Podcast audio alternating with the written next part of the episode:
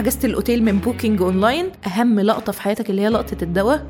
انت مش عارف تعملها اونلاين. وفي نفس الوقت أحجز معادي مع دكتورة الأورام اقعد وحواليا الناس كلهم عندهم نفس المشكلة. إيه ده إحنا مش عارفين نطلب الدواء بتاعنا إيه ده ده أنا امبارح كلمت الصيدلي عشان كنت تعبان مش قادرة أجيب الدواء قلت اسم الدواء غلط فجالي دواء تاني. قلت الدواء بس ما قلتش الجرعة فجالي جرعة مختلفة. ده, ده خراب بيوت. جرعة مختلفة يعني تموت حرفيا. ده أنا ما لقيتوش في الصيدلية اللي جنبي فقعدت لفيت على ست سبع صيدليات لحد ما لقيت الدواء بتاعي. انت كل ده inputs عمالة بتتحط جوه دماغي. هي دي الفكرة اللي هتتعمل.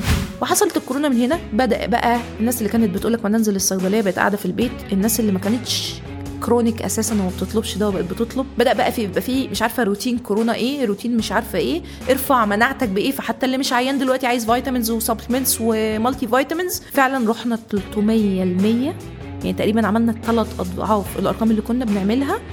في March April May. والشركات بتعمل لي off الشركات بتقفل وإحنا الشغل بيزيد عندنا وعمالين نعمل hiring فإحنا لما بنعمل hiring بنعلن في Slack فالموظفين مش فاهمين. هو إيه الشركات اللي كلها بتقفل وإحنا اللي بنعين؟ أنتوا يا جماعة دماغكم تعبانة؟ معانا النهارده دعاء عارف مؤسسة شركة شفاء. ازيك يا دعاء؟ أهلا وسهلا. إزيك؟ عامل إيه؟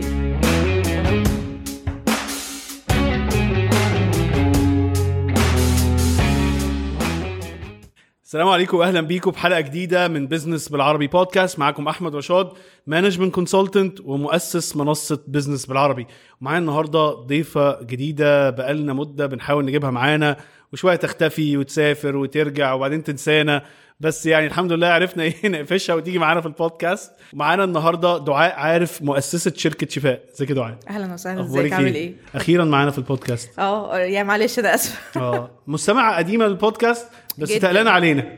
والله مش قصة تقلانه بس انت عارف آه، أوقات بجد فكرة ال- الظهور الاونلاين قدام الناس آه، طول ما انت حاسس ان لا نستنى شوية لا محتاجين يبقى في حاجة تانية نتكلم عليها بشكل solid بتدي إيحاء للشخص إنه محتاج ياخد خطوة ورا شوية. حلو. بس الحمد لله انت خلاص معانا النهارده. خلاص معاكم. إن شاء الله مش مش أول interview آه، مش آخر interview إن شاء الله. بإذن الله إن شاء الله. لو أنت أو أنت بتتفرجوا علينا على اليوتيوب ما تنساش تعملوا subscribe لأن إحنا اكتشفنا إن أغلب الناس اللي بتتفرج علينا مش عاملين subscribe لل channel بتاعتنا. وما تنساش تعمل تفعل جرس ال notification ولو عندك أي سؤال ليا أو لدعاء يا ريت تكتب لنا في ال comment section ويا ريت يا جماعة تعملوا share للحلقة دي مع أكبر عدد من الناس لأن إحنا بنعتمد عليكم إن البودكاست بتاعنا والمحتوى بتاعنا ينتشر بين الناس عن طريقكم أنتوا وأنتوا الداعمين الأساسيين لينا. ولو بتسمعنا على أي منصة من منصات البودكاست الصوتية تنساش تعمل 5 star review و share الحلقة ولو مع شخص واحد. دعاء يا ريت تعرفينا عن نفسك. آه، أنا دعاء عارف. مؤسس ورئيس تنفيذي لشركة شفاء لتكنولوجيا المعلومات. آه، بدأنا في 2017 آه، بدأنا في مصر. النهاردة موجودين اهو في 2023 موجودين في مصر والسعودية بن operate offline في ال mission بتاعتنا. آه، ما له علاقة بالدواء. وعندنا product worldwide شغال ما له علاقة بال data and insights حلو. انت قلت لي شفاء لتكنولوجيا المعلومات. Yes. ممكن ده مش يبقى واضح للناس اللي مش عارفة الشركة فممكن تدينا يعني شوية brief عن الشركة شركة طيب شفاء. آه، الشركات بغض النظر عن ال sector اللي بتبقى موجود فيها medical pharmaceutical الحاجات الطبية بالذات هي في الأول في الآخر آه، شركة تكنولوجية. لأنها بتحاول تعمل digital transformation للي بيحصل already في القطاع الصحي على الأرض تنقله يبقى digital mission أو مهمة digital بتتعمل اونلاين بشكل بسيط. فكأن لو أنت النهارده صرف الدواء انت بت تلبس بتنزل من البيت بتروح للصيدلية اللي جنب البيت عشان خاطر تصرف الدواء بتاعك فهي نفس القصة بتحصل بس بدل ما بتعمل كل ده بتفتح ال application بتعمل submit أو upload لل prescription بتاعتك بتكتب ال notes بتاعتك الصيدلي هو اللي بيستقبلها على الناحية التانية بيبدأ يجهزه لك بيطلعه لك لغاية باب البيت فهو كأن انت بتعمل نفس ال objective اللي انت محتاجه ولكن بشكل digital حلو قوي نطلع نرجع بقى بالحدوتة لورا شوية. okay. انت اتخرجتي من اي جامعه؟ أنا اتخرجت من جامعة طنطا آه أصلا من طنطا. 2009 أنا أساسا آه من طنطا آه. آه كلية زراعة. يعني. أنا معايا بكالوريوس علوم زراعية. مالهاش دعوة بالتكنولوجيا ولا بال pharmaceutical خالص خالص. آه يعني طالبة ثانوية عامة علمي علوم اتخرجت ما كنتش بركز في مركزة قوي في المذاكرة ما كانش عندي شغف قوي إن أنا أبقى أدخل طب هندسة الكليات بتاعة القمة دي. أهلي كانوا بيساعدوني قوي في القصة دي إن هم مش شايفين إن الكلية حاجة مهمة في حياة البني آدم. المهم إن يبقى بس في كارير منطقي وطبيعي في الدراسة آه، وكنت بشتغل مع الكلية. فما كانش برضو تركيزي في الكلية كبير قوي وفي الثانوية العامة كبير قوي. قوي كنت بشتغل برضو في الثانوية العامة. فلما جيت خلصت آه، كحد درس كيمياء وفيزياء وإحياء دخلت كلية زراعة. هي اللي كانت قدامي بت آه، يعني بتمر المواد اللي أنا درستها وفي نفس الوقت مش عايزة أروح الحاجات اللي أنا مش هعرف آه، يعني ال performance بتاعي فيها يبقى كويس زي آداب أو تجارة أو حاجات. دي طبعا مع كامل الاحترام لكل الكليات بس ما كنتش أنا ما كانتش ال skills بتاعتي. فدخلت كلية زراعة. و كملت السنين الدراسة بتاعتي عادي وأنا بشتغل وبذاكر الاتنين مع بعض. بقى في seasons زي الأجازات بشتغل full time في أوقات زي اللي بيبقى فيها دراسة طبعا كلية زراعة كلية عملية. في sections محاضرات مش عارفة إيه كده.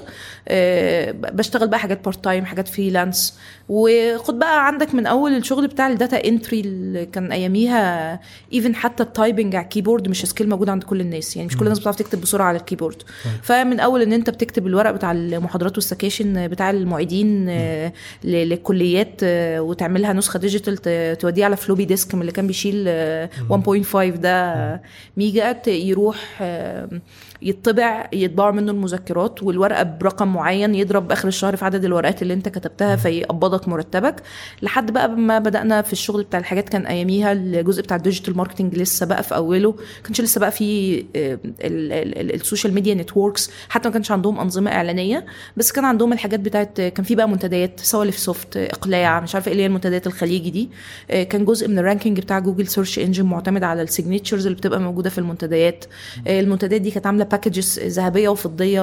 أنا عايزة أبقى عضو فضي عايزة أبقى عضو ذهبي. آه، فكل package ليها سعر معين.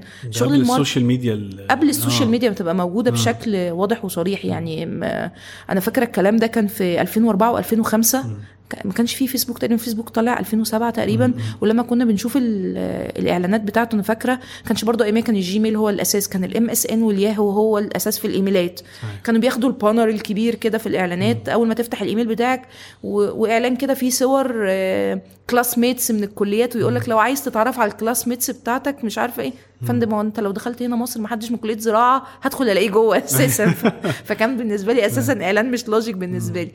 اشتغلتي في ال SEO يعني اتعلمتي اس اس اي أو ماركتنج كونتنت نعمل report ات آه، وده نوعا ما بدأ يخلينا نفكر أكتر في الحتة بتاعه ال revenues عامة أو إن أنت بتعمل اكشن منتظر منه ROI أو return on investment أو عائد من الاستثمار. فبدأت بقى الحتة دي تطلع آه، أفكار تانية عن طب يلا نعمل كذا. طب إيه ده؟ لو هم في المنتدى مهتمين قوي إن هم يجيبوا عضويات كتير عشان تدفع لهم subscriptions ما يلا نشوف إيه اللي ممكن يعمل landing page أنت كنت شغالة لطيفه في شركة؟ أنا آسف. لا freelance freelance ومن المنتدى بتقول إن آه. أنت عضو مهتم بالتسويق وبتعمل آه، بس أنت اتعلمتي الحاجات دي إزاي؟ كل حاجة موجودة في المنتديات آه، وفي المواقع اللي بالإنجليزي. وده كان يعني يمكن أثر على حي- حياتي أنا بقى بعد كده إن أنا دايما ما بقتش آه، كنت سابقة دايما بخطوة لأن أنا بشوف إيه اللي بيحصل بره وباجي أطبقه جوه. فهو بالنسبة لجوه حاجة جديدة. لكن هو لبره أنت ما بتخترعش النووي أنت بتعمل حاجة already كانت موجودة. ويمكن آه، إن الرحلة من البداية digital base ده أثر عليا وعلى قراراتي وعلى شكل ال execution بتاعي بعد كده إن أنا بقيت عايزة أروح digital قوي. فده بقى بيقلل من ال- المجهود اللي بيتبذل من الوقت اللي بيتحط من الفلوس اللي بتتصرف لأن أنت عايز ت automate كل حاجة ت digitize كل حاجة آه، عشان أنت أساسا تربيتك من البداية تربية digital base اشتغلنا بدأ بقى يبقى في بدأ يبقى في ترند اسمه agencies بتاعت social media و marketing agencies طبعا أنا من طنطا ف still في الأول وفي الآخر الموضوع بالنسبة لي صعب قوي إن أنا ألاقي الحاجات دي موجودة في طنطا. بدأت أجي أشتغل في القاهرة هنا. ما بين بقى إن أنا أجي طبعا شغل ال digital في ممكن تشتغل work from home الحياة تبقى لطيفة. ممكن تشتغل remotely الحياة تبقى لطيفة. أم، مفيش حاجة اسمها بقى بصمة الصبح وبصمة آخر النهار. فالموضوع كان بالنسبة لي باجي كام يوم هنا القاهرة. أه، باجي وأروح كل يوم. بالقطر آه، طب أي- ليه كنت بتيجي كل مش كل ما بتشتغليش اونلاين؟ آم، كنت بحس في حاجات كتير قوي بتبقى محتاج ت... ت... ت... تبقى عارفها من المدير بتاع المؤسسة اللي انت بتشتغل معاها من الأعضاء الفريق اللي بينفذوا لأن انت في الأول وفي الآخر لو راجل بتاع marketing انت جزء من منظومة. انت محتاج تشوف المنظومة دي على الأرض بتشتغل إزاي والبني آدمين اللي بتتعامل دي معاك بشكل عامل إزاي. يعني مثلا في في في واحد من ال business اللي كنا بنشتغل فيه إحنا بنجيب leads للناس. أنا النهارده لو جبت 1000 lead okay أنا جبت ال target بتاعي. لو ال1000 lead دول team ال sales من بعدية ما عرفش يقفل ال deal بشكل كويس مجهودي أنا وهم راح على الأرض والشركة ما استفادتش. فإن اجلا أم عاجلا أنا هتأثر بان إحنا ما بنجيبش الرقم اللي مطلوب وبالتالي انت محتاج تبقى قاعد مع الناس دي بت بتعمل sync معاهم في ال في الكلام اللي بيتقال شكل ال scenarios اللي بتتعمل آه، بتبقى شكلها عامل إزاي. وجزء كان شخصي بحت آه، أنا من البداية أنا بحب حتة ال- التجارة وال business دايما بابايا أنا بابايا مهندس ومامتي مدرسة موسيقى فمفيش حد منهم له علاقة بالحتة بتاعت ال- التجارة دي. فبابايا دايما كان يقول لي هو إحنا مين عندنا في العيلة بيفهم في التجارة عشان تشتغلي في التجارة؟ وأنا دايما حاسة أنا عايزة يبقى عندي business آه، أنا شايفة نفسي بحب الحتة بتاعت التجارة وحتى لو بعمل آه، قطعه من البازل دلوقتي أو service معينة بس جوه ال- جوه التجارة أنا شايفة نفسي بقوم business بعد كده في المستقبل. فجزء من الرغبة النفسية إن أنا أنا محتاجة أشوف ال CEOs بيتعاملوا إزاي آه، ال leads آه، آه، آه، بتتحرك إزاي ما بين department ل department ال reviews ما بين المديرين وال top management و senior management وموظفين و executors juniors و mid level و seniors الدنيا ماشية إزاي؟ وأنا ما كانش عندي المساحة إن أنا أشوف ده في طنطا فما كانش عندي مشكلة إن أنا يبقى عندي تعب جزء من التعب الجسدي إن أنا بنزل من القاهرة. وقت طبعا رايح في الأرض أنا تقريبا عندي ثلاث ساعات رايح ثلاث ساعات جاي ما بين من الممت... من المكان اللي أنا موجودة فيه لمحطة رمسيس ومحطة رمسيس لمحطة طنطا ومحطة طنطا لبيتي.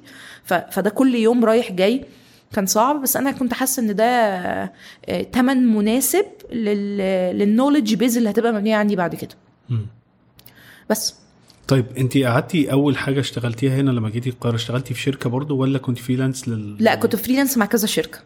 آه، كان في كنت freelance مع كذا شركة وده كان ألطف حاجة بالنسبة لي في البداية عشان فكرة أنت تبقى باصص على كذا industry وباصص على كذا حاجة وايه كان بتبقى طبيعة الشغل آه، كل كل شغل marketing من أول ال planning بنقعد الأول نعمل brainstorming نفهم ال objective بتاع ال client شكله عامل إزاي أبدأ أعمل planning نبدأ نعمل استراتيجي نعرضها عليه نستلم منه ال reviews بتاعته نبدأ نعدل بعد كده نبدأ الجزء بتاع الاكسكيوشن الكونتنت كرييتورز الديزاينرز الميديا بايرز واياميها زمان ما كانش ما كانتش متقسمة قوي كده. يمكن اللي كان بيكتب ال content هو اللي بيقعد بيدخل يعمل إعلانات.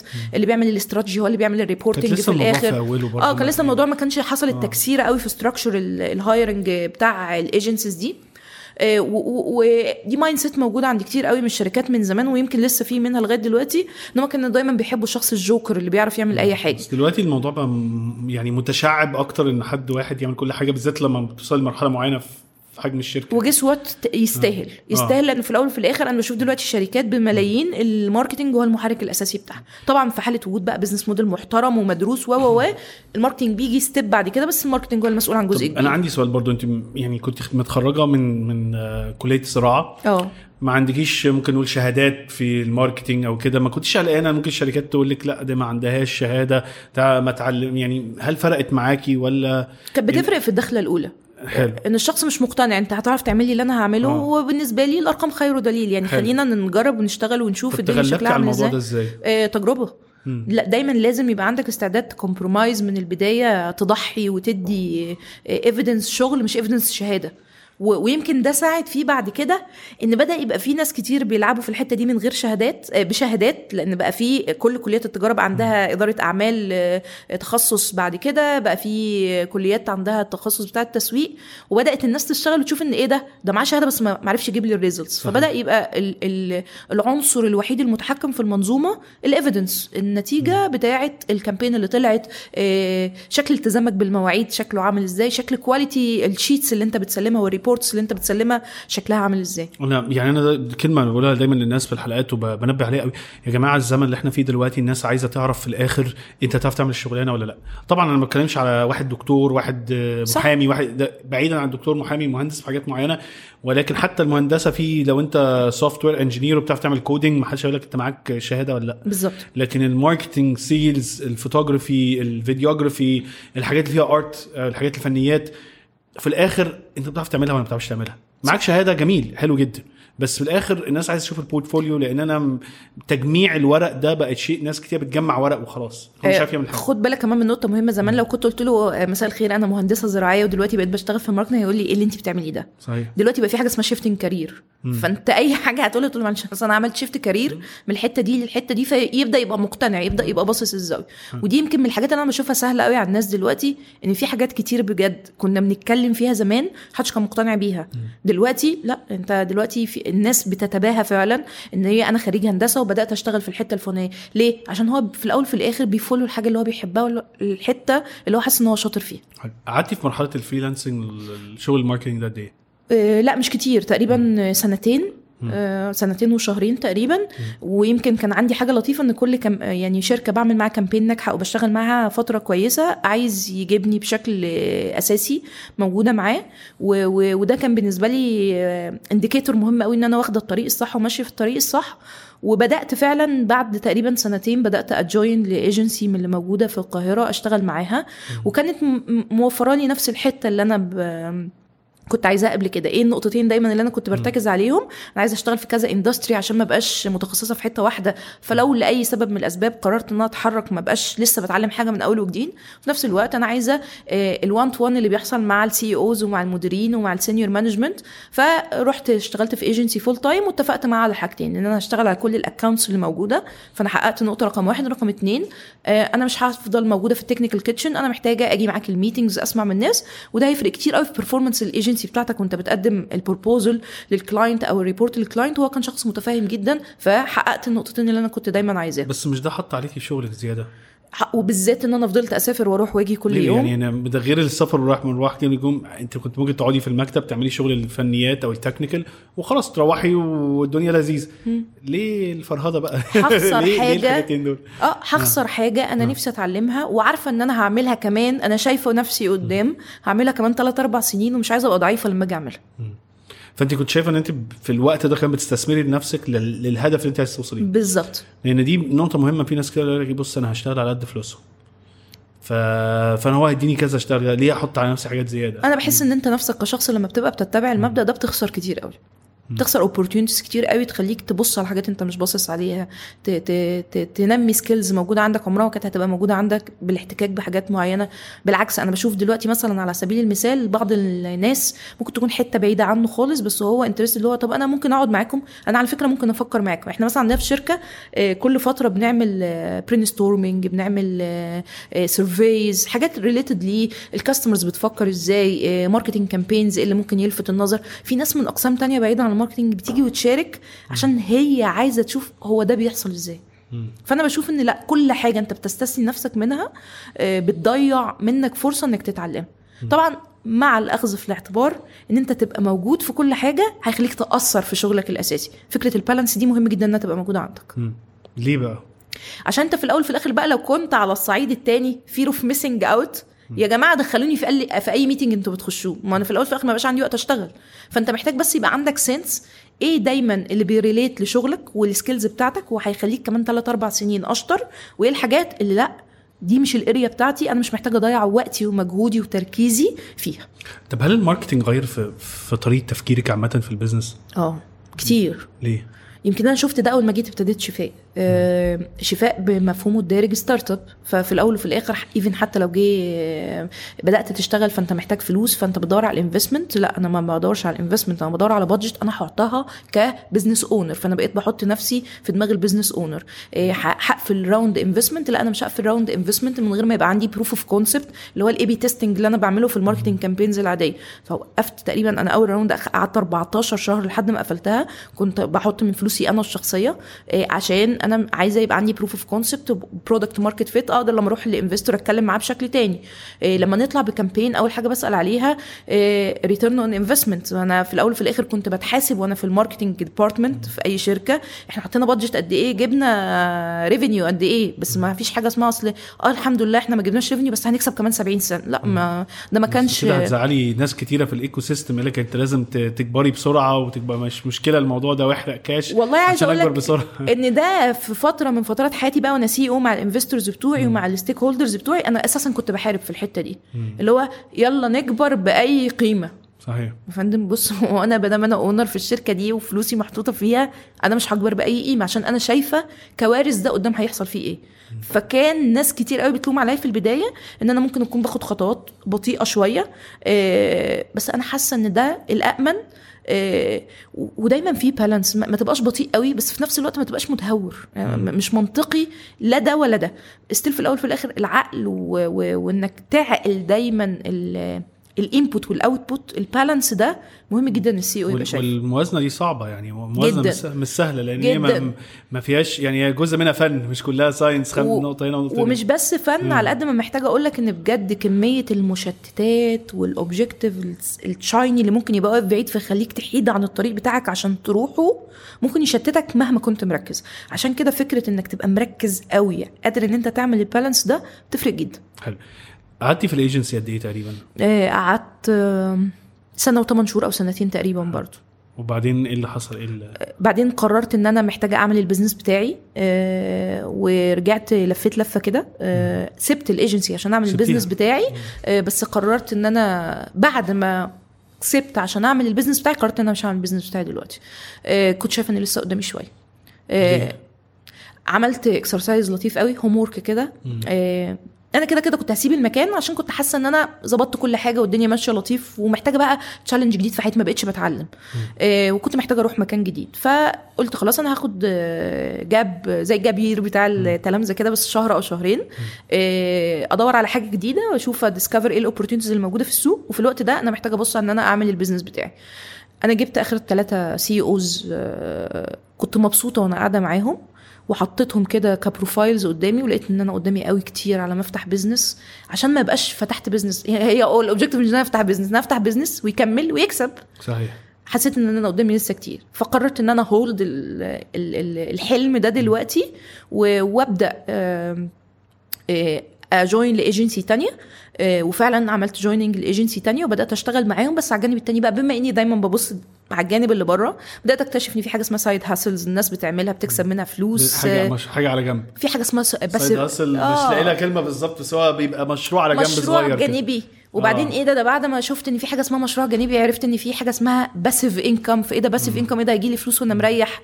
مش مريح أيوة. طبعا ان أنا قاعد في السرير يعني آه. وما مش مش مكنة فلوس. بس still في الأول وفي الآخر انت بتحاول تحط inputs ت invest حاجة معينة في مش في فلوس بس فلوس و structure و business model وتسيبها دايرة فتبدأ تبقى آه، مصدر دخل جانبي بشكل من غير ما انت تبقى involved فيه قوي على طول. طب خليني قبل ما أخش في الحتة دي معلش عايز okay. أرجع للنقطه أنت بتقولي لفتي على ناس كتيرة وبعدين حسيتي إن انت ناقصك كتير. آه.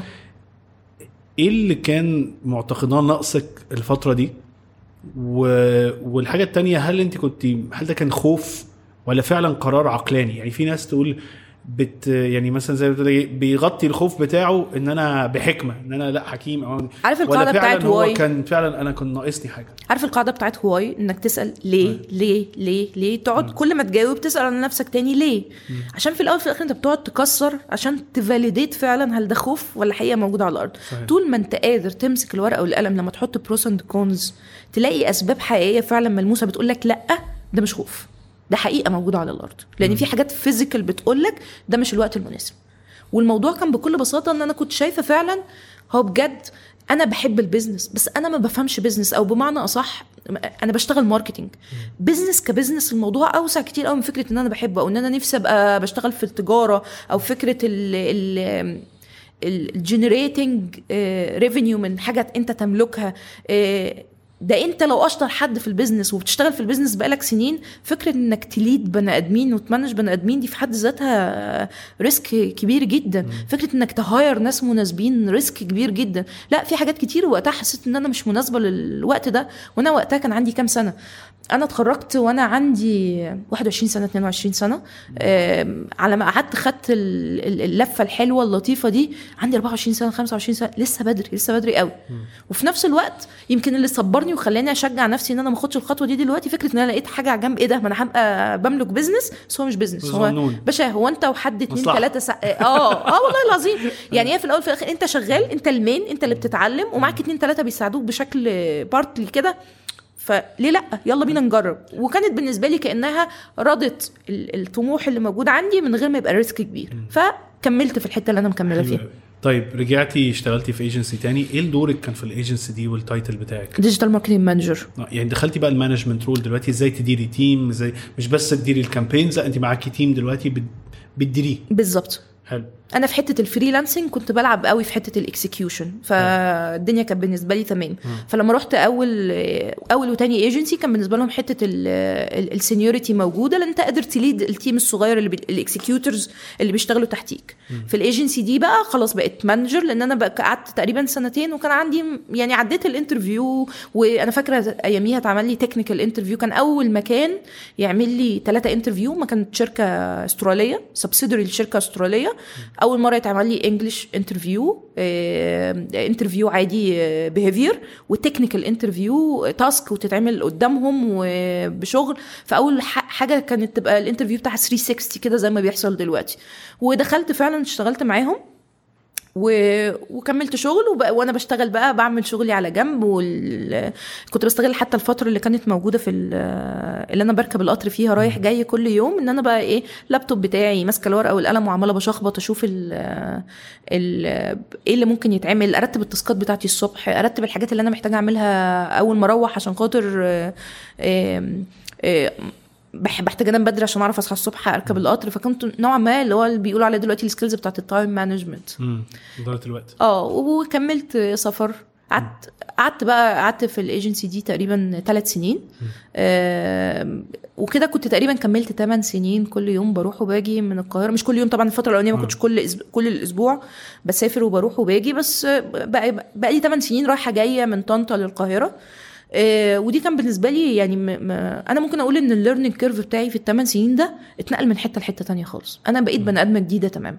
اللي اتعلمته في عمري الدراسي كله كوم والثمان سنين دول كانوا جزء تاني خالص من المنظومة. وده اللي دايما كان بيخليني كل ما حد يجي شغال في الكلية أنصحه أقول له آه خد بالك آه الممارسة والشغل على الأرض بيفرق كتير جدا عن ال academic knowledge اللي موجودة في الكتب. حقيقي. انت شايفة نفسك كنت بقيتي إنسانة جديدة إزاي ومختلفه إزاي؟ آه، تفكيري بقى عملي أكتر. الأحلام بتاعت طموح الشباب بتاع أنا بص أنا هتخرج النهارده هفرتك الدنيا بكرة هبقى مليونيرة كمان ثلاث شهور سبعة أيام. دي أحلام. أحلام وللأسف اللي بينساق وراها بيبقى فاقد كتير قوي من الواقعية. فلما يتحط في مشكلة أحلامه هي اللي بتصور له حلول مش هو اللي بيقدر يلاقي حلول حقيقية. فأنا شايفة إن أنا بقيت إنسانة أنضج. في إدراك حجم المشكلات في إدراك الحلول المناسبة ونقطة مهمة قوي إدراك ال timeline اللي أي بني آدم محتاجه عشان يتحرك من نقطه لنقطه عامل الوقت. آه مفيش حاجة اسمها أصل إحنا هنصحى الصبح بكرة نعمل كذا. انسى الحتة دي. م. انت محتاج تاخد وقتك محتاج تفكر بشكل معين ت execute بشكل معين. even حتى لما تشتغل وتجيب نتيجة انت محتاج ت reflect النتيجة دي أنا ممكن أجيب نتيجة كويسه بس إيه ده, ده أنا بقالي ثلاث أيام ما نمتش. أنا بقالي تلات أيام بشرب قهوة. باشا وأنت خسرت حاجة مهمة جدا. أهم من كل ده. أهم من كل ده. فأنت حتى النتائج محتاج تقف وتاخد وقفة مع نفسك وت reflect النتائج بتاعتك دي أثرت عليك إزاي. واتعلمتي إيه بقى من ال side hustles أو المشاريع اللي جنب دي جنب شغلك؟ أه جابت لي مصدر فلوس على جنب لطيف. آه أنا من الناس اللي حضرت الدولار وهو بخمسة جنيه. فبالنسبة لي كانت برضو خمس أضعاف المبلغ اللي انت بتقبضه على الأرض رقم لطيف. آه كان أيامها البنك ال... يعني أنا أنا عندي فيزا بابايا مطلع لي فيزا من أيام ما بنك مصر كان بيقول لك أول ما تكمل 16 سنة في حاجة اسمها B, آه BM. حاجة لل... للشباب بتطلع كده. كان في أيام فودافون كاش بتطلع physical card ففكرة برضو إن أنت يبقى عندك حياة مادية مستقلة بتخليك قادر تاخد قرارات بشكل ألطف. آه وأنت بتختار تشتري أو ما تشتريش إيه. فكرة الكومبرومايزيشن بتفرق جدا في شخصيتك. آه أعتقد فكرة إن يبقى عندك مصدر دخل على جنب كمان بتخليك بشكل أو بآخر ما عندكش الحساسية اللي موجودة دايما عند الناس من فكرة إنه موظف بساعات عمل معينة. بيتحرك بحرية أكتر وحريتك دي سلاح ذو حدين. على قد ما بعض الناس ممكن تستغلها بشكل سلبي إن هو إيه يا جماعة شغلكم عندكم هو أنا كده كده عندي شغل تاني بيجيب فلوس. على قد ما هي بتبني حالة من أنا مش مضطر أعمل ده فأنا بعمل ده عشان بحبه فأنا هأبدع فيه. حلو. فأنا أعتقد إنها فرقت معايا جدا. في شكل quality الشغل اللي بيطلع مني وفي شكل ال طريقة تعاملي مع الحياة بتاعتي المادية. قعدتي ثلاث سنين في الإيجنسي دي المفروض بقى معاكي team تحتيكي طبعا. في الآخر. كان معاكي كام حد تقريبا؟ دي 12 شخص تقريبا. كان عندي. آه آه كان عندي ناس content كان عندي ناس designs كان عندي ناس media buying كان عندي ناس reporting وكان عندي ال team بتاع ال SEO عندي ناس بتكتب copywriting لل content بتاع ال- ال- ال blogs وال- وال search engine وناس بت بتشتغل SEO بت optimize ال content اللي هم بيكتبوه. وعندي ناس بتعمل SMM أو سيرش اي سي ام اي سي ام سيرش انجن مونيتايزيشن أو marketing اللي هو paid visits على عكس ال SEO اللي هو ال organic visits حلو. يعني بقى عندك 12 شخص فريق marketing 12 شخص ده فريق يعتبر حلو يعني آه. كبير مش صغير ومش كبير قوي بس صغير بس كبير يعني يعتبر آه. كبير. وعندك side hustles كده على جنب فبتدخلك extra income على جنب. ومعاكي team إيه اللي خلاكي تاخدي قرار تسيبي الشغلانة دي؟ ما position حلو فلوس كويسة extra فلوس على جنب team management الدنيا لذيذة. اللي خلاكي تقولي لا أنا عايزة أتحرك حاجة تانية؟ أنا آخر سنة في اللي كنت فيها في الايجنسي كنت عملت حاجة related لل dropshipping business كده كان أياميها برضه طالع حاجة اسمها dropshipping الناس ما كانتش لسه تسمع عنها. ممكن تقول لنا شوية على ال dropshipping لأن في ناس كتير بتسألنا على ال dropshipping dropshipping في العموم آه، إن أنت ما تبقاش بتملك المنتج المنتج موجود من عند distributor أو مصنع موجود وأنت راجل شاطر ك marketing بتقدر إن أنت تعمل سواء ال store بتاعك أو ال landing page بتتفق مع الشخص الأولاني إن أنت تاخد المنتج وتعلن آه، عليه فأنت بتدفع budget ال marketing بتاعتك و و ال sales أو ال orders تيجي بتبلغ بيها ال seller بيشحنها على طول لل client بالسعر اللي انت بت publish عليه في ال campaigns وبالتالي لو النهارده سعر المنتج ده X انت النهارده آه، آه، بتعلن إن المنتج ده ثمنه 2X بتصرف نص X marketing فلو المنتج النهارده هو طلبه ووصله. نص X ده اللي هو المكسب بتاعك. طبعا له جانب ديني بس لأن الموضوع ده الصورة ال- ال- ال- ال- الخارجية بتاعته ده مش مش ملوش قاعدة النيه بتاعته مش سليم حرام. لأن أنت في الأول وفي الآخر المنتجات ديت أنت لا تملكها وبيع ما لا تملك له آه، رواية تانية وله شكل تاني عشان كده كنت أنا بقى بلعبها بشكل تاني بهولد آه، عدد قطع معينة عند السيلر بشكل معين بدفع آه،.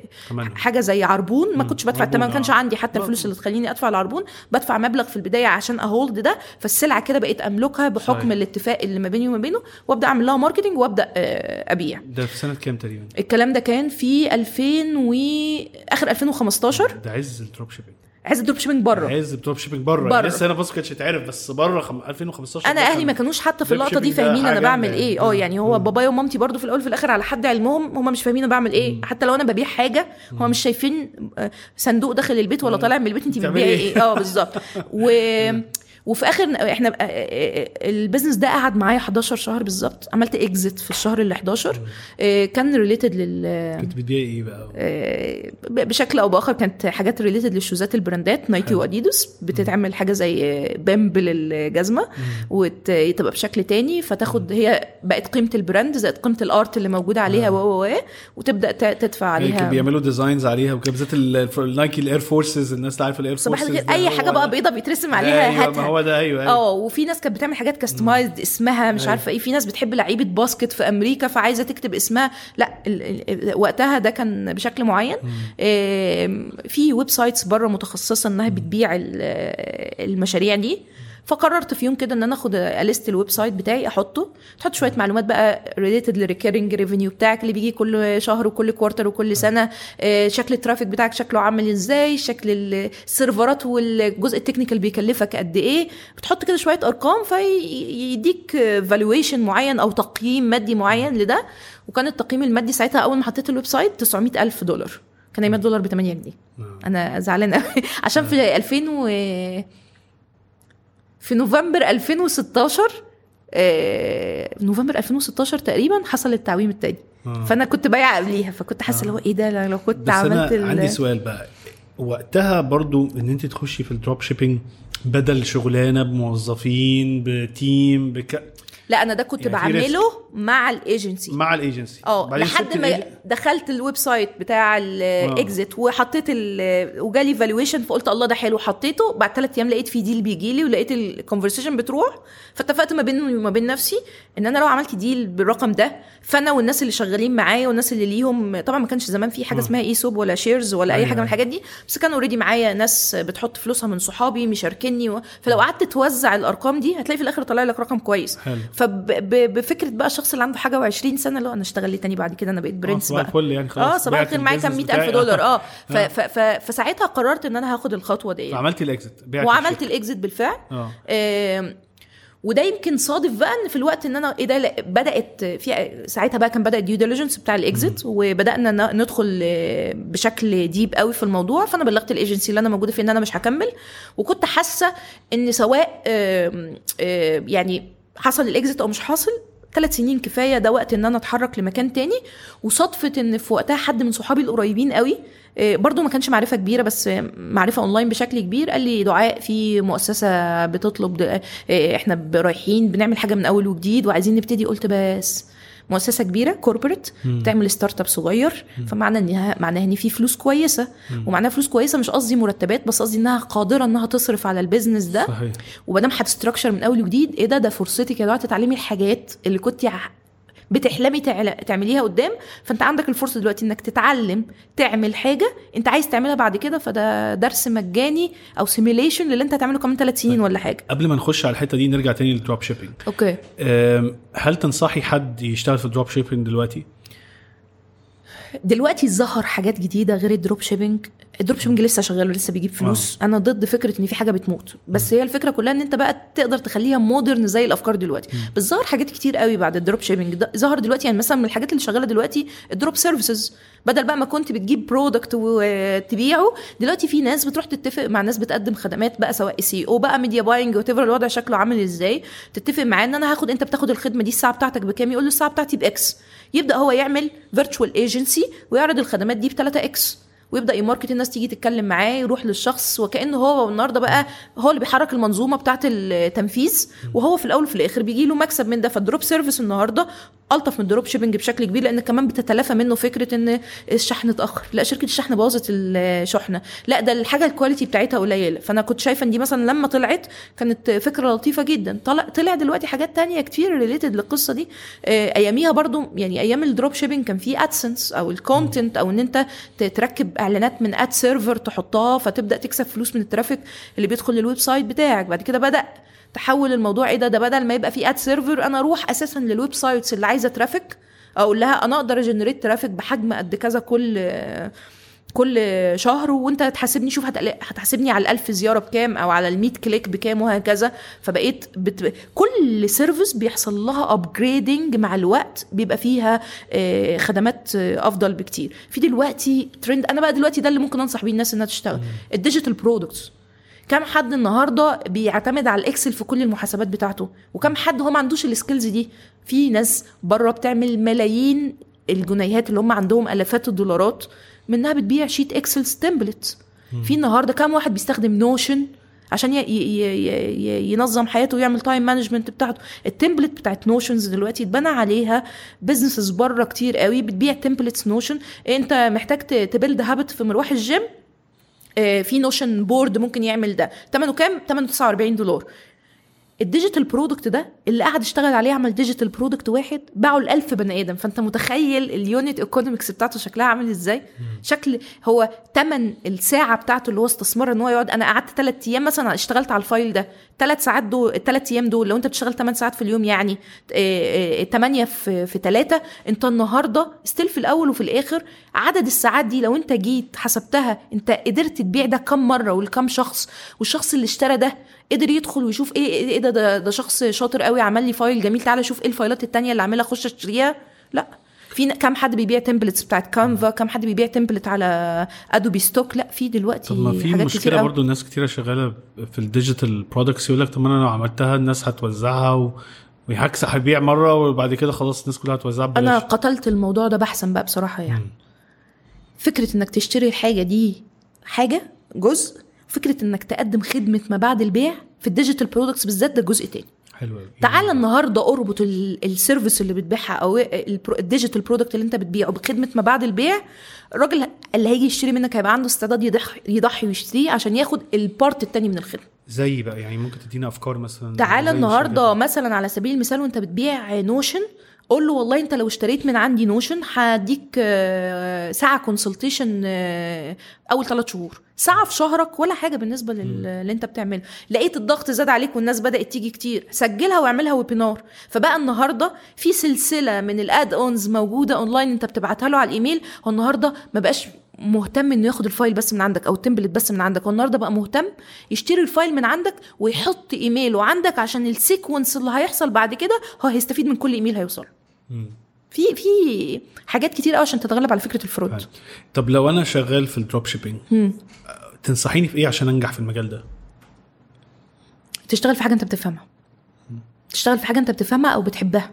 يعني أنا ما كنتش بفهم في الجزم لما اشتغلت فيها بس بس still في. الأول وفي الآخر لا كنت بحب الباسكت فكنت فاهمة إيه الفرق ما بين اللعيب ده واللعيب ده والرقم ده والرقم ده كنت ببقى متابعة مثلا ال NBA فأنا عارفة كويس قوي فريق إيه اللي طالع في الحتة ديت فأنا عارفة كويس قوي market على أنهي آه، shoes للحتة دي آه، كنت بفهم في الحتة اللي أنا بلعبها. عشان ده بيخلي ال creativity عندك أعلى بيخلي ال opportunity اللي أنت بتستغلها أكبر بيخلي الفرص اللي أنت ممكن تgain فيها أفضل. لأن في ال drop shipping بالذات صدقني من كل 10 campaigns في اتنين واحدة أو اتنين بس هم اللي هيشتغلوا الثمانيه الباقيين هيموتوا. فلو أنت ما عندكش ال knowledge اللي تخليك تب- تproduce أكبر كم من الأفكار ومن ال campaigns هتعطل. حلو. دخلتي. يعني عملتي exit الحمد لله عملتي فلوس كويسة. إيه اللي خلاكي تدوري على شغلانة تانية؟ ما أنا أجيب لي شقتين حلوين آه أجرهم بقى و... وأجر أجيب شقة كمان وأجر وقاعد في البيت وبلم ال- زي ما بيقولوا الغلة. وجاش دماغي بقى وشركة تانية موظف تاني أنا كان نفسي أبقى الشخص ده جدا والله كنت آه. هرتاح كتير في حياتي. آه. ارتحت جامد. آه. إيه اللي خلاكي يعني تفكري وتقولي هشتغل تاني وازاي موظفة في شركة بتبتدي؟ آه. هي آه شركة كبيرة بس تحتيها بتبقوا بيسموها ال entrepreneur اللي هي شركة صغيرة جنب جوه شركة كبيرة. عايزة أقول لك إن أنا لما رحت الشركة دي كان أحد قبل ما أروح أساسا ال- ال meeting أول meeting مع ال CO أول حاجة اتقالت لي خدي بالك ال budget بتاعتنا مش زي ال budget اللي انت بتاخديها في الإيجنسي. وأنا كنت واصلة ال budget في الإيجنسي كبير جدا لأن أنا كنت المحرك الأساسي فكان في نوع من أنواع ال share revenue اللي بيحصل آخر كل شهر أو incentive زي ما بنقول عليه دلوقتي في الشركات بيديني income يعني كبير. كمان ما فيش budget فما فيش يعني budget مفيش بس تاني بقى؟ هتتعلم الحاجة اللي أنت هتعملها أنا واثقة إن أنا هعمل startup أنا واثقة إن أنا هبتدي كمان سنة اتنين تلاتة what هبتدي إمتى؟ بس أنا واثقة إن أنا هعمل الحاجة دي في فترة من الفترات فأنا محتاجة أتعلمها دلوقتي. فالمحرك بتاعي كان الهدف. آه. الهدف اللي أنا عايز أعمل الشركة بتاعتي. وخد بالك برضو دي مش رفاهية موجودة عند كل الناس ما أنت بقى عملت اكزيت فبقى معاك فلوس على الحتة التانية. فمش مشكلة بقى تضحي بقى شو- بشوية من السالري اللي أنت موعود بيه لأن أنت معاك فلوس تانية على جنب ممكن تصرف منها عشان عشان تتعلم اللي أنت بس الهدف عايزه بتاعك كان بعد ربنا سبحانه وتعالى الهدف إن أنت عملتي حاجة على جنب فتعلمتي حاجة على جنب جنب آه. شغلك ف هي كلها خطوات من واحد مش م- يعني مش هو اللي بيقول أنا همشي خطوة واحدة يعني مش متحددة بالظبط أو انت مش عاملة planning ليها خطوة خطوة. ولكن هو في vision معينة أو في رؤية معينة انت عايزة تروحي لها فالأمور اتظبطت في المجال ده. فحتى لما خدتي القرار ده هو انت خدتي قرار بناء على مش هيدفعوا لي كام بس بناء إن هو بيلبي احتياجي للهدف اللي أنا عايز أوصله. بالظبط. بيبني طوبة. في العمارة اللي هتبقى موجودة كمان 3 5 سنين. فوجود هدف مهم جدا. امم يعني لأن ده هو كان المحرك بتاعك. طبعا. حلو. دخلتي الشركة الجديدة إيه الوضع فيها وإيه كانت ال role بتاعك؟ كنت مسؤول عن كل حاجة في ال marketing ما كانش عندي team ببدأ كل حاجة من from scratch بمد إيدي في كل حاجة بشتغل كل حاجة. even sheet ال Excel اللي هي... اللي هيتحط فيه report numbers ال impressions clicks conversions أي حاجة من الحاجات دي أنا ببنيه كله from scratch شركة جديدة ب concept جديد بتبتدي فعلا ما كانش في حد موجود في في في, مصر بيعملها كان موجود بره ففكرة إن أنت برضه بتعمل بقى digital transformation لحتة معينة آه، بت بت بتdigitize حاجة بتعرب حاجة بره بال concept اللي مقبول جوه آه، بعمل كل حاجة لوحدي. فعلا ما عنديش team ما- ما فيش حاجة في الجزء بتاع ال marketing even حتى إنك تفهم concept الشغل أو ال customer behavior بتاع ال client اللي هيجي يتعامل معاك أنت بتعمل كل حاجة from scratch كنت مبسوطة وأنت شغالة؟ جدا. جدا. جدا. بص مش هضحك عليك. أنا جاية من أسرة متوسطة. فشغلي في الشركة ديت في وقت أنت بقى معاك فيها فلوس فأنت حاسس إن أنت حياتك اتنقلت من مرحلة لمرحلة تانية. ده رقم واحد. آه، رقم اتنين آه، بتشتغل في حاجة أنت أيوه أنا هبني شركتي كده كمان فترة. فأنت حاسس إن أنت بروفة للحفلة الكبيرة. فتاني حاجة دي باسطاك تالت حاجة في الفترة دي أنا نقلت القاهرة. بابايا ومامتي كانوا شايفين إن خلاص بقى it's enough بقى إن أنت تفضلي كل يوم بتسافري رايح جاي مجهود جسدي وتعب جسدي عليكي كبير استقري في القاهرة.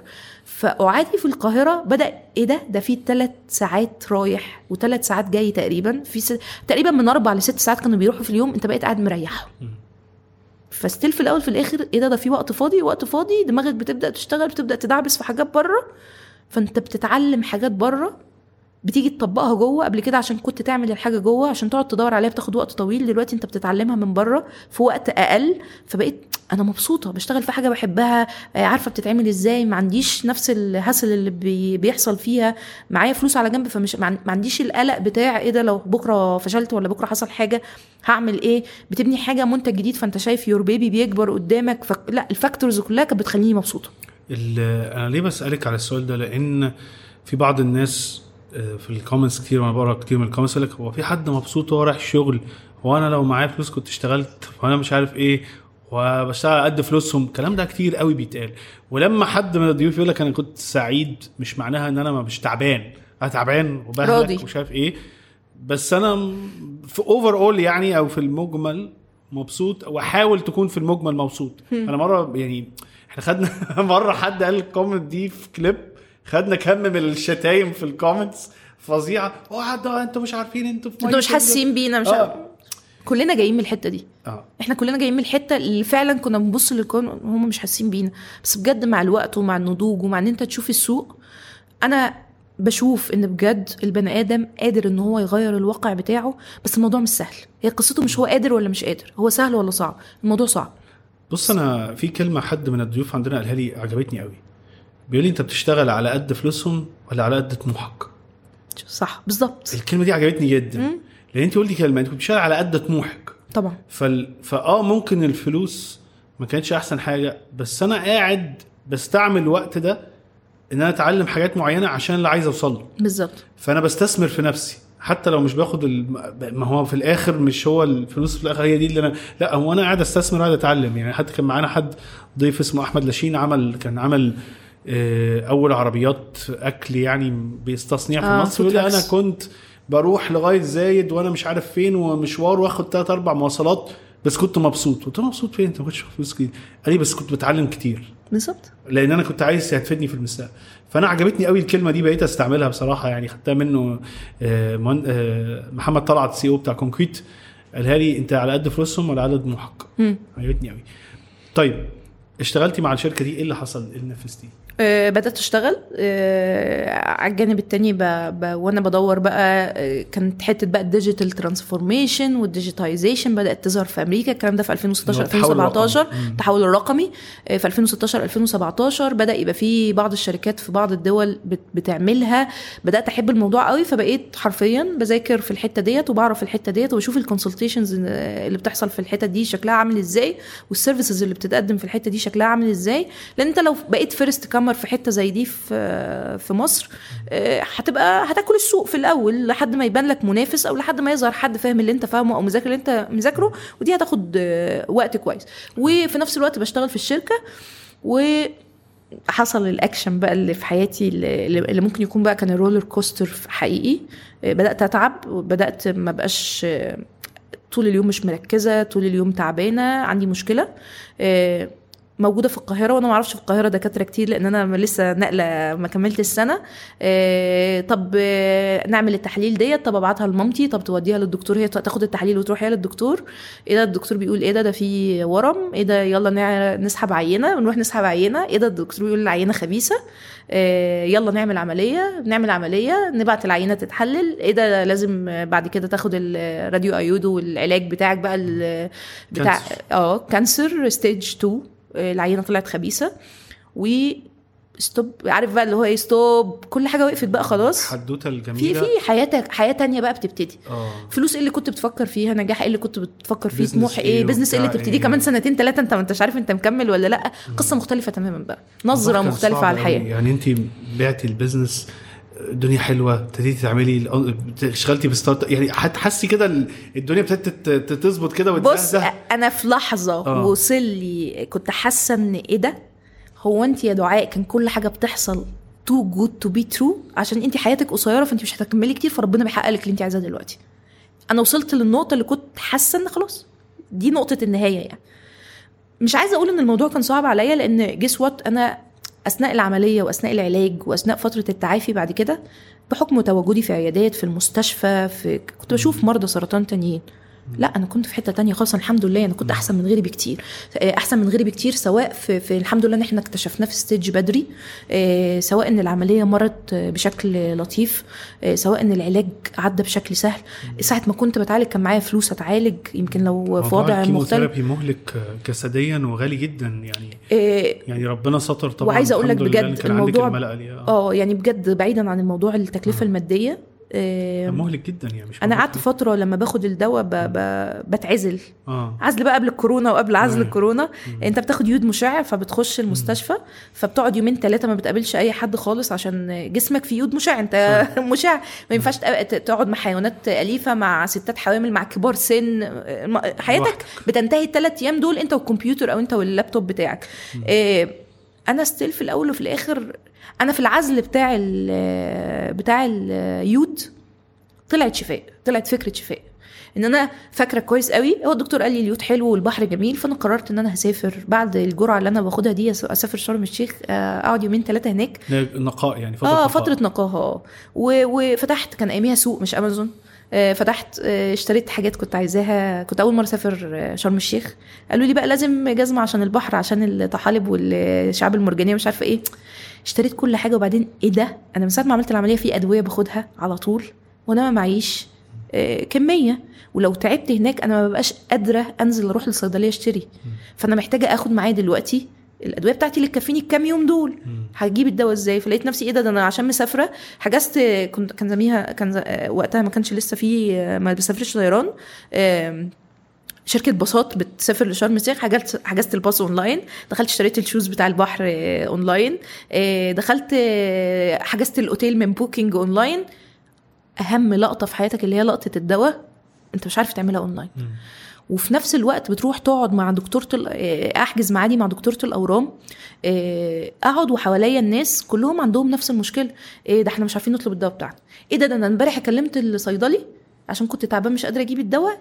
قلت اسم الدواء غلط فجالي دواء تاني. قلت الدواء بس ما قلتش الجرعة فجالي جرعة مختلفة. ده ده خراب بيوت. جرعة مختلفة يعني تموت آه حرفيا. آه.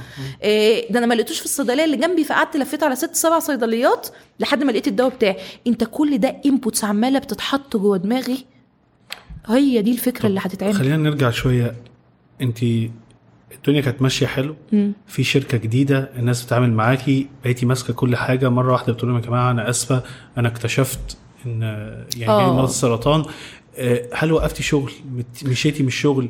وقفتي كل حاجة؟ كان بعد سنة. معاكي إزاي؟ كان بعد سنة من بداية الشغل تقريبا ورحت واتكلمت معاهم و... وعايزة أقول لك إن دي مثلا من بجد آه، عارف بقى في وقت المحن بتبدأ تعرف فعلا شكل تعامل الناس مع الظروف؟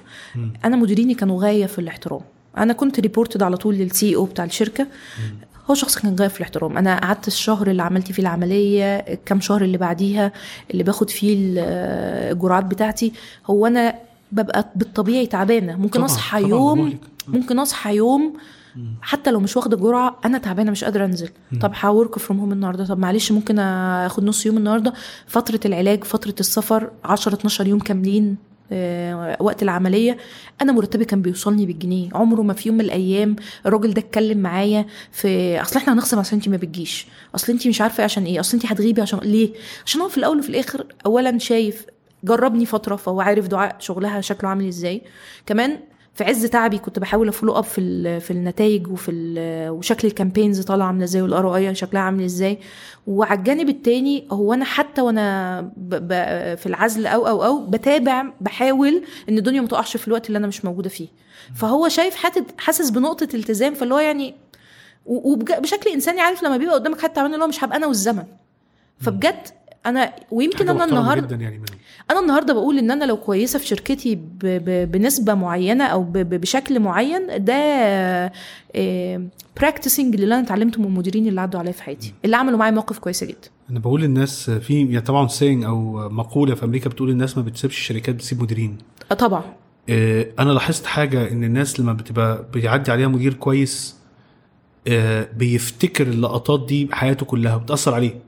بالظبط. ولو فترة لسه كنت عامل معاه interview مع حد مدير عمل معاه حركة وحشة جدا من بيلي من 20 سنة ولسه مش ناسيها. دلوقتي. مش ناسيها فممكن ده من أحد الأهداف اللي إحنا بنعمل البودكاست ده إن إحنا بنحاول نحسن مهارات الإدارة والقيادة الكتير من الناس بحيث إن أنا بأمن لو أنت الناس ال- ال- المسؤولين أو المديرين دول لو الدنيا ظبطت معاهم هتحسن أداء شركات طبعا. كتيرة هتحسن حياة ناس كتيرة هتحسن ناس كتيرة موظفين هيبقوا أحسن.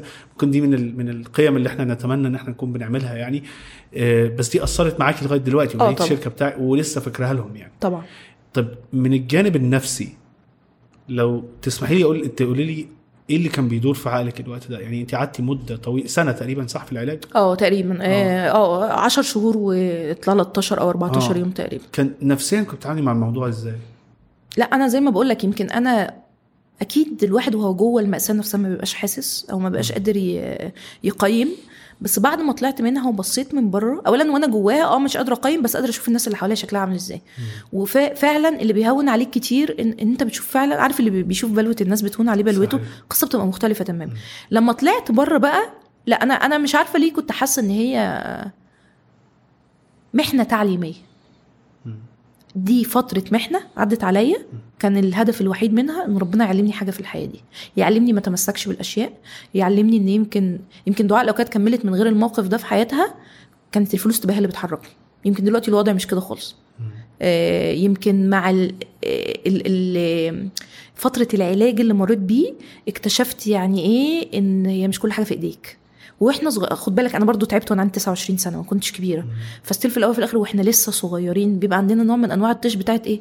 باشا أنا أحسن قبطان في الحياة أنا سايق المركب وأنا اللي متحكم في كل حاجة. فلازم يجي لك القلم اللي يقول لك مش بتاعتك خالص مش بتاعتك مش هتعرف تعمل حاجة. هيجي لك حاجة مهما اتشقلب مش هتعرف تغير فيها حاجة. ده ده قدر الله بقى يعني هو ده اللي هيحصل. أنا أعتقد إن بجد الفترة دي لأ دي يمكن بقى كان يعني لو أنا بعتبر ال exit كان ال roller coaster الأولاني في حياتي ال roller coaster الثاني اللي في حياتي والأعظم هو المرض. بقيتي تبصي للأمور إزاي بعديها؟ ما بقتش ببص الأمور أنا ما بقاش فارق معايا حاجة فعلا.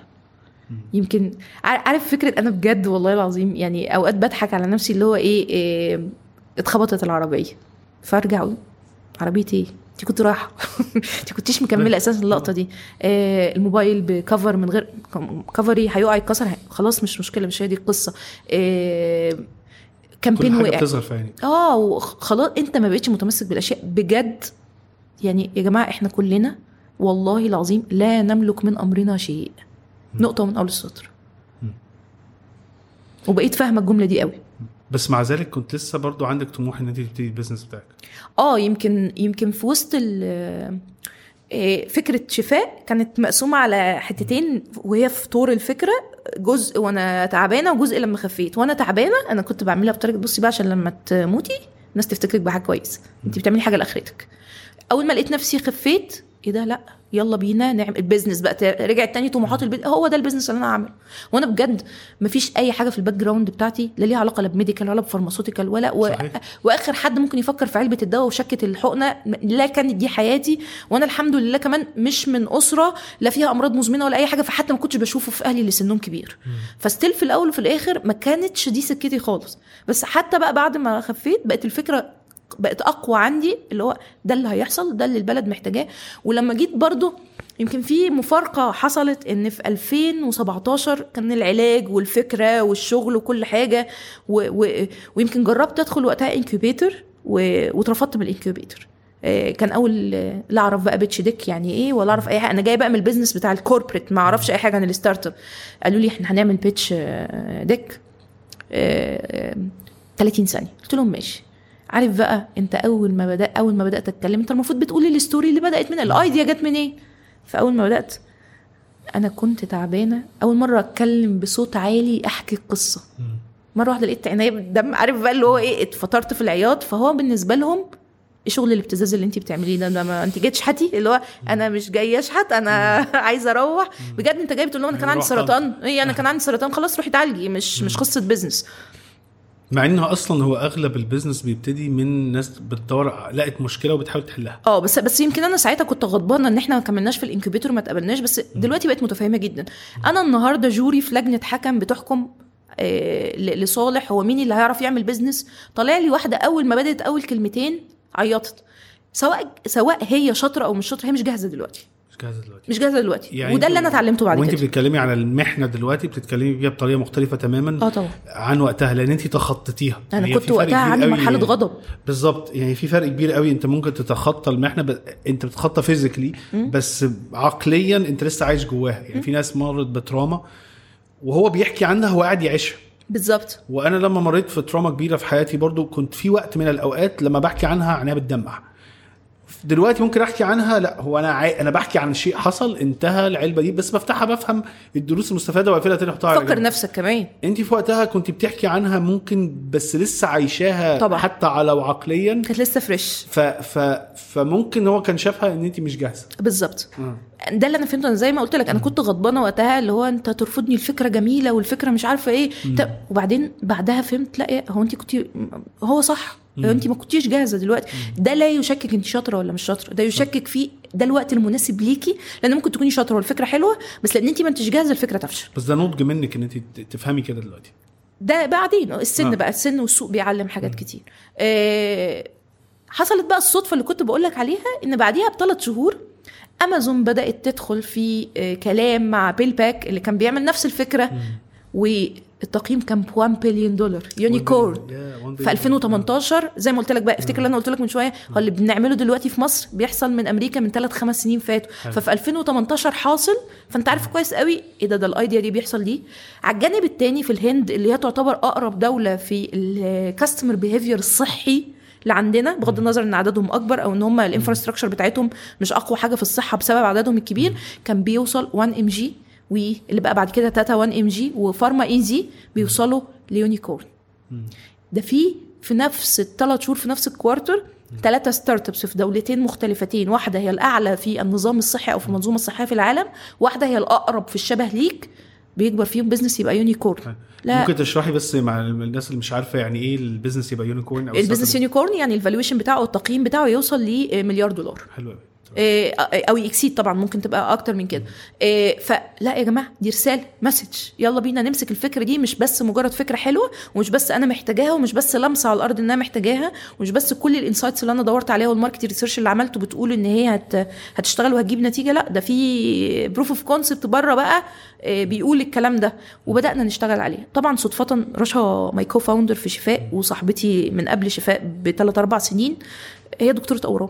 هي دكتورة زراعة نخاع ف still في الأول وفي الآخر إيه ده أنت آه، صديقك وال co-founder بتاعك بيشتغل في نفس المجال بتاعت ال chronic disease أو ال chronic patient يعني هي الد- الأمراض المزمنة الأمراض. آه. المزمنة برضو أو المرضى المزمنين آه، فهو هي بقى فبقينا بنلعبها لعبة أنا دايما أقولها لل investors أنا patient number zero ورشا هي الدكتور اللي بي validate أي حاجة من الحتة بتاعت ال medical.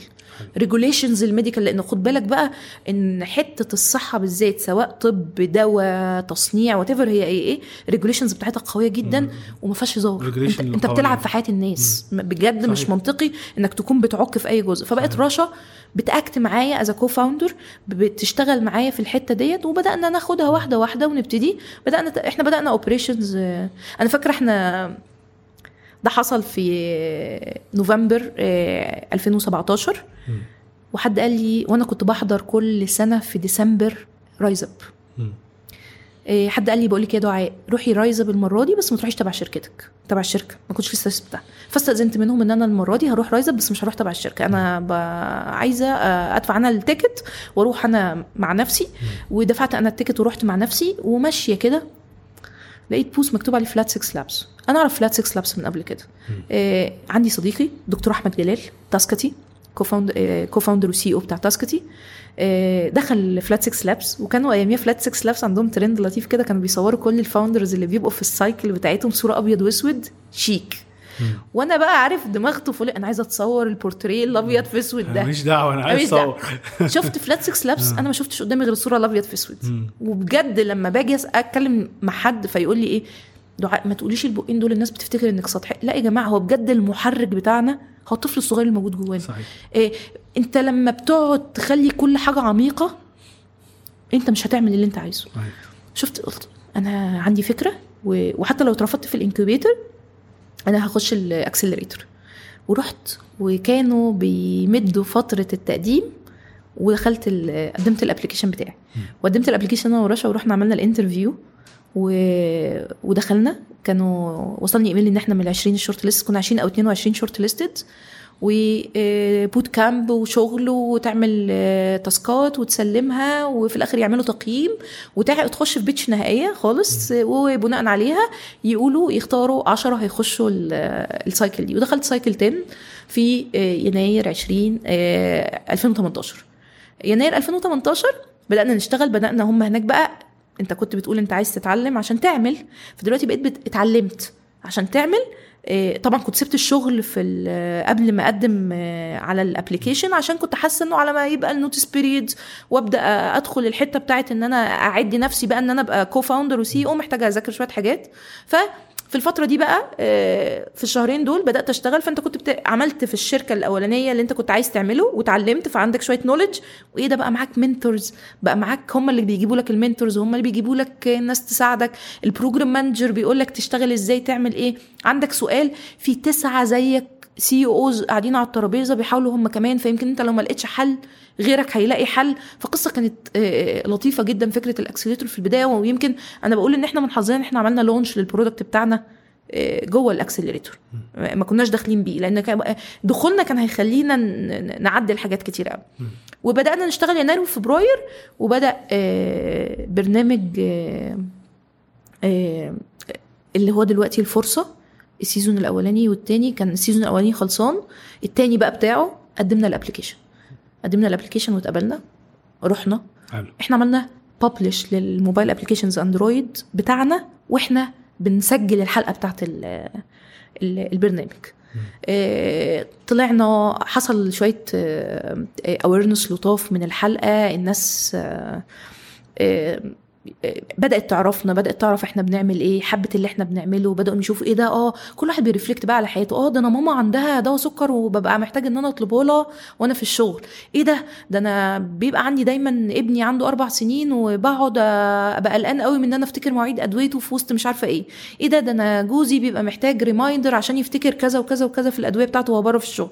كل واحد بقى بي reflect على حياته. وإحنا ال features اللي بتطلع عندنا في ال application هو بجد أنا باخدها من ال input بتاعت الناس. أنا بروح ال- check up بتاعي مع الدكتور عشان أقعد مع الناس اللي قاعدة مستنية بره يقولوا لي هي إيه المشاكل اللي بتقابلهم ال- الوقت ده كان في 2000 وكام 2018 طب 2018 وقتها ناس تقول لك طب ما أنا بنزل أروح الصيدلية وخلاص. أو 2018 بكلم الصيدلية 2019. بالتليفون. طبعا. ما حدش بيعمل order online قوي يعني ما كانش الناس لسه بتعمل حاجات اونلاين غير الأكل. بس يعني بيقول لك طب ما أنا أتكلم في تليفون الصيدليه تحت البيت ولا أكلم مثلا أي صيدليات مشهورة وهو عندهم فروع كتيرة ما أكلمه في التليفون أجي لك ليه وأخش على ال website هو الكلام ده ما كانش. في 2018 بس آه. الكلام ده كان في 2018 2019 لحد مارس 2020 صحيح وحدثت المعجزة آه. كورونا آه. الناس كلها قعدت في البيت لحد هيقول لي هنزل الصيدلية تحت ولا طب ما أنا اخطف رجلي وادور إيه حتى لو الدواء ناقص انزل الف في الشارع في سبع صيدليات عند قوم فوائد أنا ما بحبش والله ابقى لئيمة في الموضوع ده بس بقول بجد. إحنا عملنا 300 ل في الفترة بتاعت الكورونا. درس بس أنتوا قبليها كنتوا بتقولي إحنا كنا بنخسر بس. بنخسر طبعا عشان انت عمال بتطلع ب marketing campaigns 18 19 20 20 إحنا إحنا قعدنا من أول 2018 أول ما دخلنا ال accelerator لحد آه، آه، مايو 2019 أنا بصرف من فلوسي أنا بس. انت كنت حاطة فلوسك الخاصة فيها؟ بص أنا كنت حاطة فلوسي الخاصة. أي العلاج موجود وأنا تعبانة. إيه ده؟ ده أنا خفيت. يلا حول كل الفلوس دي آه. من objective العلاج ل objective إن أنت ت invest وا في ال solution ده. فأنت معاك فلوس بس أنت بجد واصل لمرحلة أنت شايف قدامك الفلوس بتخ... بت- بتخلص.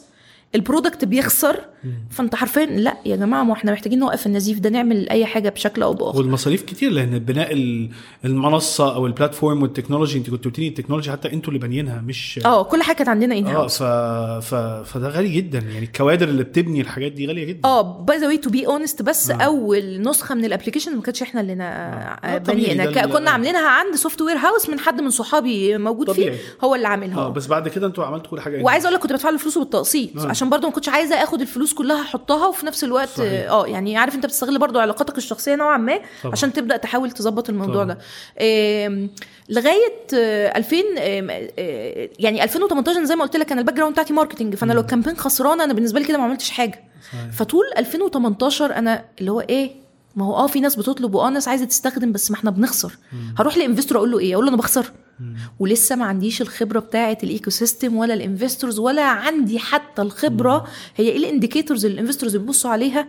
عشان ي... يعني مش جاية من يعني ال ecosystem أو المكان ده بالظبط. ولا جاية مثلا من AUC ولا حاجات ولا جامعة جاية من corporates. آه جاية corporate وقبل كده كنت في جامعة في, في طنطا وجامعة زراعة فمش مش الشكل اللي الناس متعودة عليه وكل. ال businesses اللي اشتغلت على آه. سواء agency ال corporate اللي بعمل لها campaign أو لما اشتغلت في corporate كلها عندها ميزانية أول السنة بتتعمل بي... في أرباح في الآخر بيوزعوا أرباح فهي ما عندهمش قصة الخسارة دي وارده أساسا. فأنا حتى ما عنديش الخبرة ديت وما ما ادعيش إن أنا كنت آه عادي ما إحنا هنخسر دلوقتي بس هنكسب بعد ما كانش عندي الثقافة دي خالص وبرده يمكن أقول لك إن دي كانت سلاح ذو حدين على قد ما كانت مخلياني واخدة خطوة لورا خايفة أروح أتكلم مع investors مش عارفة أروح أقول لهم إيه هروح أقول لهم بخسر مكسوفة في نفس الوقت كانت مخلياني very conservative في الشغل فما كنتش بحرق فلوس كتير عشان خاطر أوصل للهدف اللي أنا عايزاه. ويمكن ده نفعني في ال mindset بتاعت ال bootstrapping بتاعي إن أنا كنت ماشية واحدة واحدة على قدي.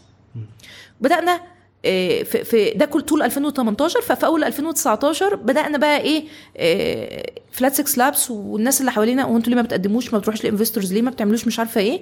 يا جماعة هنروح نقول لهم إيه؟ ورونا كده ورونا ال financial projections بتاعتكم ورونا ال business model بتاعكم ال unit economics إيه ده؟ لأ يا جماعة في منطق. آه بس إحنا يا جماعة ما أنتوا في البداية منطقي تبقوا ما بتكسبوش بس أنتوا مش ما, بتخ... ما فيش المبلغ الرهيب اللي بيتخسر. يلا بينا نجرب. مش انت يا دعاء دايما بتقولي التجربة خير دليل وبدأنا ناخد الأرقام بتاعتنا ونجهز الورق بتاعنا ونبدأ نقدم لل investors قفلنا ال round الأولانية. مع الناس استثمروا معاك ناس استثمروا معانا منهم ناس يعرفوني من قبل كده وفي منهم ناس VCs كبيرة angel investors وخدنا الفلوس الفلوس دي دخلت لنا آه، وقت تقفيل ال round كان من مايو لأغسطس 2019 وبدأنا نشتغل فانت واخد من مايو لاغسطس الفلوس.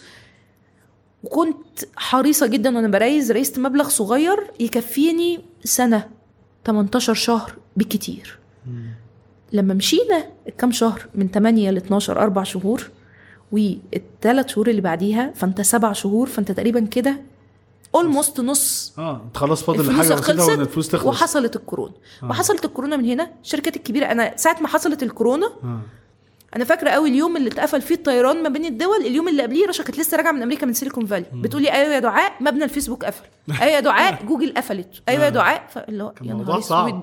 أيوه خلاص أنت أيوة. شايف قدامك إنك على آخر السنة فلوسك هتخلص وأنت كده كده بتخسر ما بتكسبش ما تدعيش إن أنت بتكسب صحيح. أو هتعرف تمشي نفسك. والفلوس يا دوبك معايا ست شهور وخلاص. ونفس ما أنا ونفس لغاية الفكرة بتاعت والشركات الكبيرة بتقفل. أنت. هتروح إيه فيهم. إحنا على باب الله. وال overthinking بقى ابتدى آه، يشتغل. طبعا طبعا. بس زي ما قلت بدأ بقى الناس اللي كانت بتقول لك ما ننزل الصيدلية بقت قاعدة في البيت الناس اللي ما كانتش chronic أساسا وما بتطلبش دواء بقت بتطلب لأن اللي بيجي له كورونا بدأ بقى في يبقى في مش عارفة روتين كورونا إيه روتين مش عارفة إيه ارفع مناعتك بإيه فحتى اللي مش عيان دلوقتي عايز vitamins و supplements و multivitamins فعلا رحنا 300 ل 100 يعني تقريبا عملنا ثلاث أضعاف الأرقام اللي كنا بنعملها في مارس إبريل ياه. مايو. فأكيد كان ضغط كبير على ال business. أنتوا مش متعودين تاخدوا كم الأوردرات دي؟ أنا فاكرة كويس قوي بجد والله العظيم. آه. آه، إحنا قررنا إن إحنا نقعد الناس في البيت لأن أغلبنا سننا عند أهالي كبيرة. فالناس بتشتغل من البيت ما عدا الناس بتوع ال operations بيشتغلوا يوم أو يوم لأ عشان يقللوا احتكاك. والشركات بتعمل lay off الشركات بتقفل وإحنا الشغل بيزيد عندنا وعمالين نعمل hiring فإحنا لما بنعمل hiring بنعلن في Slack فالموظفين مش مش فاهمين هو إيه الشركات اللي كلها بتقفل وإحنا اللي بنعين؟ أنتوا يا جماعة دماغكم تعبانة؟ ف still في الأول وفي الآخر الناس دايما كانت باصة مش شايفة بجد ال edtech وال health tech في الفترة بتاعت الكورونا اتحركوا في حتة تانية كتير صحيح كل الحاجات بتاعت ال remotely زي Zoom و و- ناس كبيرة قوي شركات كبيرة قوي اتحركت في حتة تانية. بسبب ال طب انت كنت في الوقت ده. انت برضه كنت في الوقت ده يعني لسه خارجة من مرض فبرضه أكيد يعني كنت قلقان على نفسك لأن الناس اللي كان عندها يعني رعب هم. طلعوا قالوا إن. اللي ما كملش خمس سنين كيماوي أو آه، radio iodine آه، ال risk بتاعهم عالي آه فما فأنا كنتش قاعد- تقدري تنزلي تقابلي الناس ولا أي حاجة أنا قعدت ثلاث شهور آه. في البيت ما بشوفش بني آدم ما بنزلش ما عدا إن أنا كل ثلاث أسابيع بنزل أركب القطر القطر لطنطا أطمن على بابايا ومامتي وأرجع. وكمامة ومش والبس كمامتين بالعكس و hand sanitizer على طول ومش عارفة إيه. و even حتى لما أصحابي بيجوا يبعتوا لي حد آه، بيفهموا إخواتهم أو الناس اللي بعتنهم لي خبط. وابعد عن الباب دعاء آه، المناعة بتاعتها ضعيفة فما ينفع فأنا فعلا كنت مش بس مضغوطة فلوس مضغوطة فلوس مضغوطة خايفة على نفسي بس في نفس الوقت أنا شايف إيه ده بجد ال traffic بيزيد المبيعات بتزيد المنتجات بتزيد كل حاجة بتزيد. طب أنت كنت بتديري شركة إزاي؟ بتكبر؟ وفي نفس الوقت مش قادرة تقابلي الموظفين ومش قادرة تخرجي من البيت وخايفة على صحتك عشان تعالى نرجع في سنة- نفس الوقت تاني. تعالى نرجع سنتين ورا بقى. آه. ال digital transformation. آه. انت بتكلم الناس على Slack وبتبعت ايميلات وبتحط التاسكات على CRM وبتكلم الناس through mobile application website هم ال technical product بتاعك وعندك آه، emails sequence معين للإيميلات بتتحرك بيها. كل حاجة عندك digital ده من الأول خالص. من الأول خالص. ما هو ده بقى اللي أنت آه، اتعلمت قبل اللي أنا اتعلمته بقى. من سنتين آه يعني أنا ثلاثة كنت قاعد مع CEO من كام يوم تقول لي بس أنا أنا لازم أشوف الناس كل يوم ما ينفعش. بص أنا بحب أشتغل offline مش هضحك آه. عليك. يعني أنا لن أدعي إن أنا من الناس اللي بتؤمن بفكرة work remotely 100% أنا حتى نزولي والتعامل مع الناس آه، بيفرق معايا كتير. بس still في الأول. في الآخر في ظروف قهرية زي دي أنت ما كانش آه. عندك option بس ساعتها بقى هتعرف قيمة كل حاجة اتعلمتها قبل كده تقول لك إن والله يا جماعة إحنا لما نيجي نقول في Slack النهارده فاياميها حتى Slack آه، طلع ال feature بتاعت ال huddle فأنت بدل ما كنت بتخش على Slack تكتب لهم كلام دلوقتي وتسجل أو تسجل في كان في extension بتسجله عشان تبعت voice note بعد كده ال voice note بقت موجودة في Slack آه، ال huddle تخش conference مع الناس ت share ال screen مع الناس. كل ال products ال technical اللي في العالم بدأت ت adapt على فكرة ال work remotely و from home حلو. بس انت يعني ما كنتيش قلقانة ان الناس مش هتنفذ الحاجات اللي بتعملها والكبر وكده انت مش قادرة تقعدي معاهم في المكتب مش قادرة تشوفي كل حاجة أو تاخدي كل القرارات بنفسك؟ يعني هل ده كان تخوف عندك الفترة دي؟ أكيد كان تخوف. آه وأنت بتبقى قلقان قوي من ف... من فكرة إن أنت ما تبقاش مسيطر كبني آدم حتى مش بس ك CEO. بس still في الأول وفي الآخر لطيف جدا إن يبقى كل فترة في آه قاعدة مع الموظفين آه بنتكلم كلنا مع بعض. عارفين ال- الجول آه أو الهدف قصير المدى بتاعنا إيه؟ أنت إحنا كلنا on the same page فأنا وأنا يمكن بجد دي جملة بقولها جزء كبير قوي من رزقي في شفاء الموظفين اللي اشتغلوا معايا. اللي موجود واللي مشي واللي ابتدى معايا في الأول ولسه مش مكمل. بجد شفاء دخل عليها ناس حلوة قوي. ناس كلها on the same page فاهمين ال impact بتاع ال business شكله عامل إزاي. كلهم كانوا بيشتغلوا من قلبهم. طيب أنتوا خرجتي من فترة الكورونا كبر الموضوع ال business كبر. قفلنا round آه، بقى في مارس. وإبريل في شهر. طبعا بقى أكيد ناس كتيرة investors قال لك لا ده أنا. هو ده كله رايح كده ف طبعا. كل. ال investors اللي حطوا اللي قبل كده قبل عملوا كده ما كانوش مهتمين قوي يعني. طبعا. كل ال investors اللي حطوا قبل كده عملوا follow up ودخل investors جداد. فمرة واحدة ال round اتقفلت بشكل لطيف ودي كانت بالنسبة لي خطوة كويسة إن أنت تقدر تجاري الجروس اللي بيحصل عندك. بعد الكلام ده كله ال founders انت وال co-founder بتاعكم لسه يعني تملكوا قد إيه من الشركة تقريبا؟ إحنا دلوقتي آه. لحد النهارده نملك آه، إحنا بال shares بتاعتنا تقريبا بكل حاجة نملك من 68 69% من ال business. آه طب يعني الأغلبية لسه يعني. الحمد لله. آه آه مع, مع إن في rounds كتير حصل. آه، إحنا برضو حريصين جدا حريصين جدا في قصة ال valuation حريصين جدا في فكرة الفلوس اللي بناخدها بتطلع مقابل قد إيه حريصين جدا آه، بص still في الأول وفي الآخر هرجع تاني للنقطة اللي قلتها لك فكرة ال bootstrapping مش bootstrapping في mindset تشغيل بس bootstrapping في تشغيل bootstrapping في شكل ال negotiations بتحصل مع investors وفي بعض الحاجات كده لما ربنا بيوفقك فيها انت ما بتبقاش مضغوط وانت بتدور على فلوس فمش مضطر إن انت تقبل بكل ال deals حلو. طيب الشفاء ابتدت إزاي؟ وهي شفاء الوضع دلوقتي إيه؟ إحنا دلوقتي خلاص يعني إيه 2024 آه آه. شفاء فين دلوقتي؟ شفاء فين أنا لسه النهارده جاي لنا message من جوجل إن إحنا وصلنا ل 5 مليون زاير شهريا بيخشوا عندنا. ال platform. طبعا مش ال 5 مليون بيشتروا بس عشان دايما بيحصل خلط لما بنطلع نقول أرقام كبيرة. وأنا برضه عشان ال background بتاعتي marketing بحب أفصصها دايما للناس. 5 مليون بني آدم يدخلوا عندك فهو وارد إنه يكون بيدخل عشان خاطر يقرأ تدوينة. آه، إحنا عندنا شفاء dot com ده الأساسي. عندنا شفاء dot com slash blog slash ال directions بتاعتنا بقى وال ordering وكل حاجة. جايز إنه يكون بيدخل عشان يقرأ معلومة جايز إنه يكون بيدخل ما بيستخدمناش وما بيطلبش من عندنا بس بي بيستخدم ال reminder عشان يظبط الأدوية بتاعته مواعيد الأدوية تفكره. جايز إنه يكون بيدخل عشان خاطر يطلب لحد تاني. جايز إنه يكون بيدخل عشان آه، أنا عندي ask pharmacist 24 7 موجودة على ال application for free فهو ممكن يكون مش عامل من عندك order بس داخل ياخد استشارة دوائية من الصيادلة اللي موجودين عندنا. ولكن to be honest 5 مليون آه، شهريا unique دي ده رقم كبير. رقم كبير جدا ورقم آه، لو شلت حتة الفلوس على جنب وشلت كل حاجة على جنب ال impact بتاعه رهيب. إحنا بنساعد 5 مليون بني آدم كل شهر إنهم يعرفوا معلومة أنا مش بقى مش هقول لك بيشتروا. بنساعد 5 مليون بني آدم إنهم يعرفوا معلومة عن حالتهم المرضية أو عن الحاله المرضية لحد هم بيحبوه. وأنا بالنسبة لي ده كفاية. وحجم ال business تقريبا قد إيه؟ يعني عدد ال team أو كده؟ إحنا دلوقتي عندنا تقريبا آه، 107 موظف بيشتغلوا آه، آه، من دولتين مصر والسعودية. آه، عندنا تقريبا الأغلبية طبعا بيشتغلوا full time من المكتب. إحنا مكتبنا موجود في المعادي. آه، جزء تقريبا لا يتعدى في المية أو الثمانية في المية هم اللي بيشتغلوا remotely أو حتى من مكتبنا في الرياض. إحنا مكتبنا في الرياض في آه، السبعة في المية تقريبا بس هم اللي بيشتغلوا آه، من بيوتهم. وده لأن أنا مثلا شغالة 24 7 في ال operations فأنا لو 24 ساعة. الصيادله النهارده مش هجيب صيدلي الساعة 2 بالليل عشان يقعد في المكتب لكن ممكن يعمل ده من البيت من عنده بس أبقى مظبطة له ال environment بتاعته أو ال ال الجو العام. الجو العام بتاع. إن هو يشتغل من خلاله. نوعا ما ال- ال business النهارده لو بتيجي بتسالني آم، يعني عشان بس في حاجات confidential مش هقدر طبيعي. الأرقام بس لا إحنا النهارده millions ملايين الجنيهات من ال sales الشهرية بتحصل من خلال المنصة عندنا طيب. دعاء اللي كانت بتدير شفاء في 2018 أكيد مختلفة عن دعاء دلوقتي وانت تحتيكي فوق ال 170 أو 107 107 موظف غير أكيد الحاجات اللي هي على جنب اللي هي ممكن contractors أو part timers أو كده. طبعا. دعاء دي غير أكيد غير دعاء 2024 اتغيرتي إزاي في السنين دي؟ لا اتغيرت كتير اتغيرت كتير آه، على كذا على كذا زاوية مش مش بس في حتة الشغل على المستوى النفسي شكل تعاملي مع الناس اختلف. على مستوى الشغل أنا بقيت أشطر من النسخة بتاعتي من سنتين ثلاثة كمية ال- التجارب اللي بتمر بيها مش أنت بس التجارب اللي أنت بتمر بيها نفسيا واللي أنت بتمر بيها بتشوف الناس اللي حواليك بتمر بيها. أنت كل مثلا شركة بتقفل في السوق أنت بتتعلم منها درس.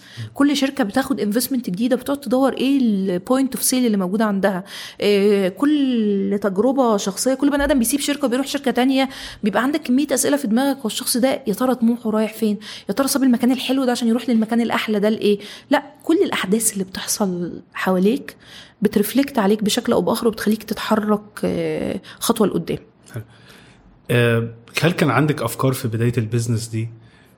بقيتي تبصي عليها دلوقتي تقول أنا كنت ساذجة قوي أو كنت غلط قوي لما كنت بفكر بالطريقة دي. طبعا. زي إيه؟ طبعا حاجات كتير. يعني إحنا يمكن مثلا لو جينا بصينا على التغيرات اللي حصلت في ال mobile application عندنا مم.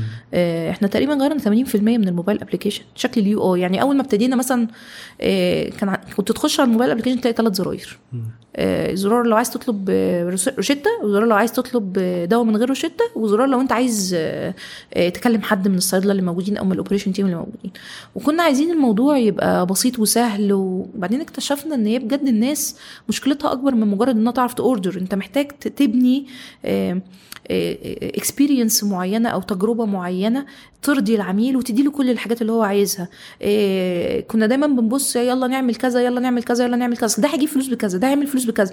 بدنا نكتشف إن في حاجات بتشتغل في ال business as magnet مغناطيس هي اللي بتلم ال user عليك هي اللي بتخلي ال user stick معاك. دي ممكن تكون على الأرض أو على ال sheet ال Excel ما بتقدرش تقدم لها projections لل investor بس هي دي المحرك الأساسي لشكل ال people فلو عندك على ال على ال application في حاجات كتير بقى related ل even حتى ال- وجهة نظري أنا كحد بتاع marketing لو كنت أنا يعني أنا دايما بقول أنا لو كنت بشتغل marketing في شفاء قراراتي كتير كانت هتبقى مختلفة عن وأنا بشتغل CEO شفاء بقيت شايفة الزاوية بعدسة أوسع. فبقيت شايفة حاجات بتاع ال marketing ما كانش بيشوفها. عشان كده آه، بشوف تاني إنك تشتغل على الأرض قبل ما تفتح آه، startup من أحد أكتر أهم الحاجات اللي لازم تعملها عشان بجد الموضوع wide أكتر ما أنت ممكن تكون متخيل. حلو. أنت طريقتك في الإدارة اختلفت في السنين دي؟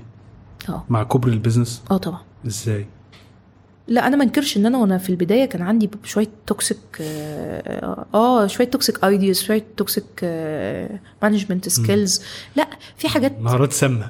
آه. جدا جدا. إيه. وإحنا كبني آدمين دايما بنبقى آه، بن بن بنمتص كل التجارب اللي بتحصل في حياتنا. فأنا زي ما عدى عليا مديرين كويسين عدى عليا مديرين وحشين. وحشين فاكيد لقطت حاجة من حد بس مع الوقت لما بتبدأ تحس في حاجات بقى بتتعلمها بطريقة سهلة. إن أنت مثلا على سبيل المثال آه، آه، ح- حصل مثلا حاجة بدأت تعلق عليها مثلا أو note معينة محتاج إن أنت توصلها لحد فبعد كده آه، لأ دي حتتي وأنا ادرى بيها لأ ده أنا اللي أقول ده أنا مش عارفة إيه فتلاقي نفسك بتتدخل فبعد كده تبدأ تفهم لأ هو اللي كان صح. ال micro management بتاعتك هي اللي بوظت الدنيا. دلوقتي أنا بكره ال micro management. أنا ما بتدخلش في الشغل بشكل فج. ولما باجي أتدخل أنا عايزة أقول لك إن أنا ممكن مثلا أوصل في بجد في مرحلة من المراحل إن أنا ممكن أروح للمدير أستأذنه إن أنا أكلم الموظف اللي تحتيه. عشان لو ده هيشوش الفكرة عند حد أو حي آه، الموظفين بيبقى عندهم بس sense آه، إن ال CEO قال. هل ده حلو مش حلو؟ هو CEO قال. آه. فأنت برضو بتبقى محتاج إن أنت الصغيرين اللي مش مش mature enough في الحتة دي تبقى مفهمه. ممكن أستأذن من مدير أقول له أنا هتكلم مع فلان في حاجة واحد اتنين تلاتة عشان ياخد باله من واحد اتنين تلاتة. بقول له ليه؟ مش عشان استاذنه أنا في الأول في الآخر صلاحيتي تخليني ك CEO أروح أتكلم. بس عشان هو يبقى في الصورة فيبقى قادر يقوم أي خطأ يحدث سواء بسببي أو بسبب الموظف. بسبب إن حصل contact direct ما بيني وما بينه. ممكن مثلا على سبيل المثال في حاجات اتعلمتها بقى بال hard way أنا مثلا مش من الأشخاص العصبيين. فممكن هقول لك إن في يوم من الأيام اتكلمت بعصبيه مع حد ما كملش معايا في الشركة. مم. أنا ندمت بعد كده الشخص ده ساب الشركة وده علمني بعد كده إن هي العصبية مش هتحل المواضيع والصوت العالي مش هو الصح وإن أنا محتاجة أبقى محترمة مع الناس أو بتحكم في أعصابي وأنا آه عصبية بس يعني بتعامل باحترام مع الناس بس لأ ده علمني إن أنا محتاجة أتحكم في أعصابي بشكل أكتر. أكبر. بالعكس أنا بشوف إن اعتراف الناس بالسيء أو السام اللي كان موجود عندهم قبل كده بيبقى motive كبير قوي بعد كده إنه يقعد يدور على الوحش اللي عنده عشان يظبطه. أنا بشوف إن ال self awareness أو إن أنت تبقى فاهم نفسك الحلو والوحش طبعا. ده جزء كبير قوي منه نضج وجزء منه كبير سلام نفسي. طبعا. عشان وده بداية التحسن. يعني أنا بشوف إن الواحد يقول أنا ضعيف في الحتة دي دلوقتي مش معناه إن أنا وحش بس أنا الحتة دي ضعيف نقطة ضعف عندي فأنا بحاول أحسنها. لا أنا كويس هنا فأنا عارف ال awareness أو اللي أنت بتبقى فاهم الموضوع ده جزء كبير مهم جدا بالذات في. ال leaders يعني جزء في, في الناس اللي ماسكة positions قيادية سواء في قطاع خاص أو عام أو كده مهم قوي إن يكون عنده الحتة دي عشان يعرف يشتغل على إيه وما يشتغلش على إيه أو يجيب ناس ب talents معينة شكلها عاملة إزاي أو مهارات معينة عشان تكمله. لأن بالظبط. عمرنا ما هن... مهما عملنا عمر ما هنبقى كويسين في كل حاجة. بالظبط. ف... فدي مهمة قوي. طيب أنت بتعيني ناس كتيرة وبت يعني بت... بتشوفي ناس بتعيني ناس وبتمشي ناس وكده. لما بتدوري على ناس في ال team بتاعك بالذات المديرين أو كده أو ال team members بتدوري على إيه؟ آه، أنا كنت دايما عندي أسلوب خاطئ كده في البداية في شكل المديرين إن أنا معتقده إن أنا بعين مديرين عشان يشتغلوا معايا. إحنا ما بعينش مدير عشان يشتغل معايا أنا بعين مدير عشان ي fill ال gap اللي موجود في الشركة يكمل قطعة البازل الناقصه وبالتالي بقى مين اللي بيرسم ال profile بتاع الشخص ده؟ احتياجات الشركة. وخلينا واقعيين بغض النظر إن أنا founder عشان في فرق ما بين founder و CEO أنا even ك CEO ممكن بكرة الصبح ما بقاش موجودة في الشركة ممكن يجي CEO تاني للشركة. ف still في الأول وفي الآخر ال role نفسه اللي موجود اللي انت بتعين له حد انت محتاج تجيب حد يقدر يدي الشركة اللي هي محتاجاه في المرحلة دي بشكل معين ب target معين بصورة معينة ب mechanism ب dynamics معينة وبالتالي وكأنك بالظبط رجل مرحلة. فتعيين رجل المرحلة دايما لازم ال business هو اللي يقوله مش أنت كشخص اللي بتقوله. اتعلمت الحتة دي بدأت أدرس بقى كل ما بنحب نعين حد بقعد أعمل ال homework بتاعي في الحتة ديت. الشركة دلوقتي محتاجة إيه؟ الناقص بتاعها في الحتة ديت. خلال السنتين اللي جايين إحنا بنتحرك فين؟ هنبقى محتاجين شكل skills شكلها عامل إزاي؟ لأن أنت برضو في الأول وفي الآخر بتعين حد مش عشان يقعد معاك ست شهور ولا سنة ولا سنة ونص. يعني minimum سنتين سنتين ونص ثلاثة صحيح. آه يعني أنا بحب الناس اللي بتقعد ثلاث سنين في الشركة دي بحس إن هي أفضل حاجة بالذات في في ال startups وخد بالك إنك تصرف فلوس عشان تقعد ت hire حد وتعمل له onboarding وتقعد تفهمه الدنيا ماشية إزاي ويجي في الآخر بعد فترة يمشي أنت اللي خسران. صحيح. فأنت محتاج من البداية حافظ عليه. تحافظ عليه وتشتغل معاه بشكل كويس. وأنا من أنصار مدرسة quick hire quick fire. في ناس بت... بتحب كده وفي ناس تختلف. أنا بحب مدرسة quick hire quick fire مم.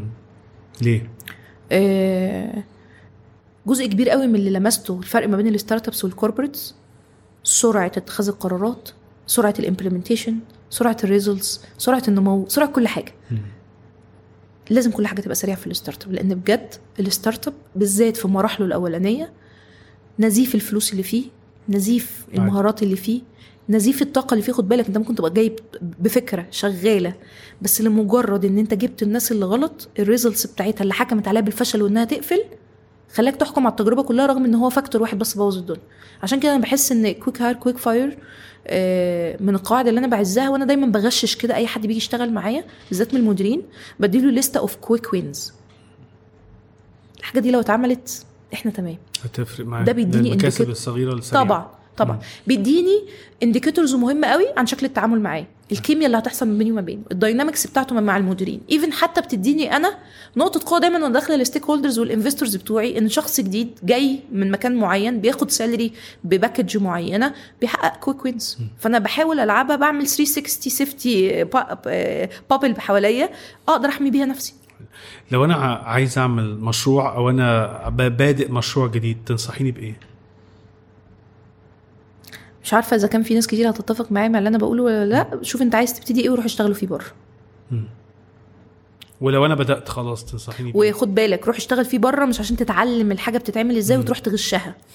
عشان الناس بس بتفهم فكرة أصل أنا اشتغل في حاجة مش عارفة إيه لأ اشتغل في الاندستري دي. في ال... يا تبقى بتفهم في ده. ال industry آه يعني يا تبقى بتفهم في السوق ده يا تروح تشتغل في حاجة في السوق ده عشان تفهم.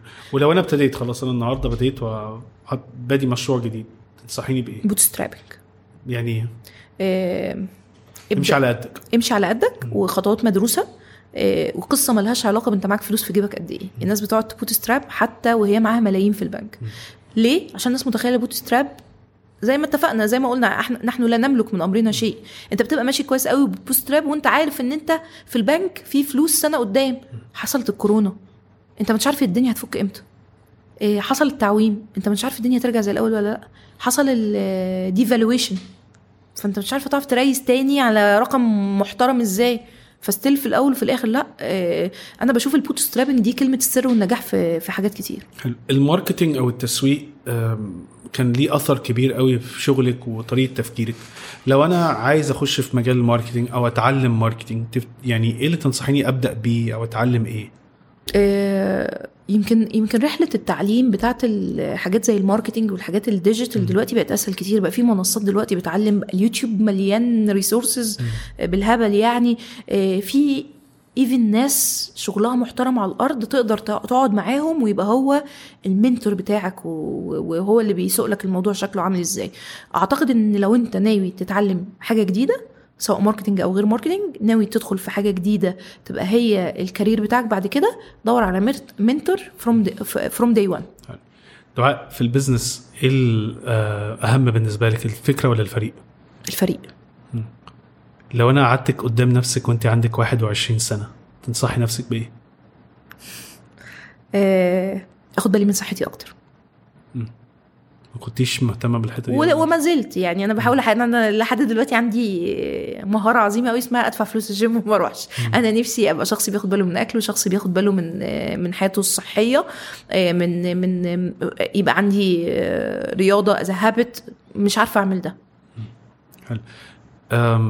إيه أكتر نصيحة حد قالها لك في الحياة عامة وفرقت معاكي؟ آه، في يوم من الأيام حد من مديريني قال لي دعاء اتعلمي من أخطاء الناس اللي حواليك عشان انت ما عندكيش وقت طويل تتع...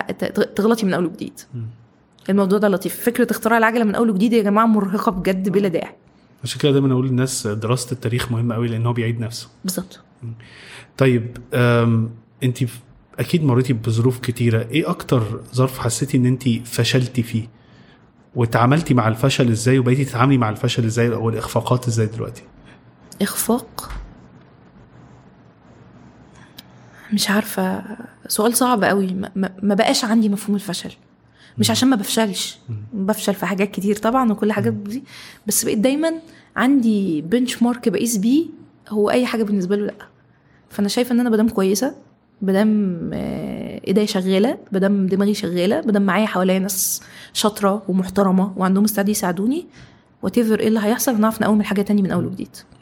تفتكري تجربة المرض هي اللي خلتك عندك العقلية دي؟ طبعا. يعني أنا كتير من الناس اللي بتعدي بتروما كبيرة في حياتها بيقلبوا تفكيرهم كده. فبلاقيها دي حاجة بلاقيها متكررة في ناس معينة. لو انت ربنا يديكي طولة العمر يا رب والصحة لو انت تخيلتي نفسك في في آخر عمرك تحبي الناس تقول عنك إيه أو تفتكرك بإيه؟ يمكن ده بيحصل دلوقتي وحاجة أنا حباها قوي وعايزاها تفضل مكملة طول العمر. أنا لما حد بيقابلني مثلا ويقول لي ده جدتي ما كانتش بتعرف تطلب الدواء بس عرفت تطلب الدواء. في مرة واحدة قابلتني قالت لي على فكرة أنا ماما بتدعي لك بتقول ربنا يخلي الناس اللي عملوا ال application ده. أنا بالنسبة لي كده خلاص شكرا. بجد. فلو أنا هبص في نهاية العمر أنا بس نفسي كل الناس اللي ممكن يكون عندها صعوبة في أي حاجة آه، ت- ت- ت- ولقت حل للصعوبة دي في شفاء يبقى ليا نصيب أجر عن ال- عن الشخص ده.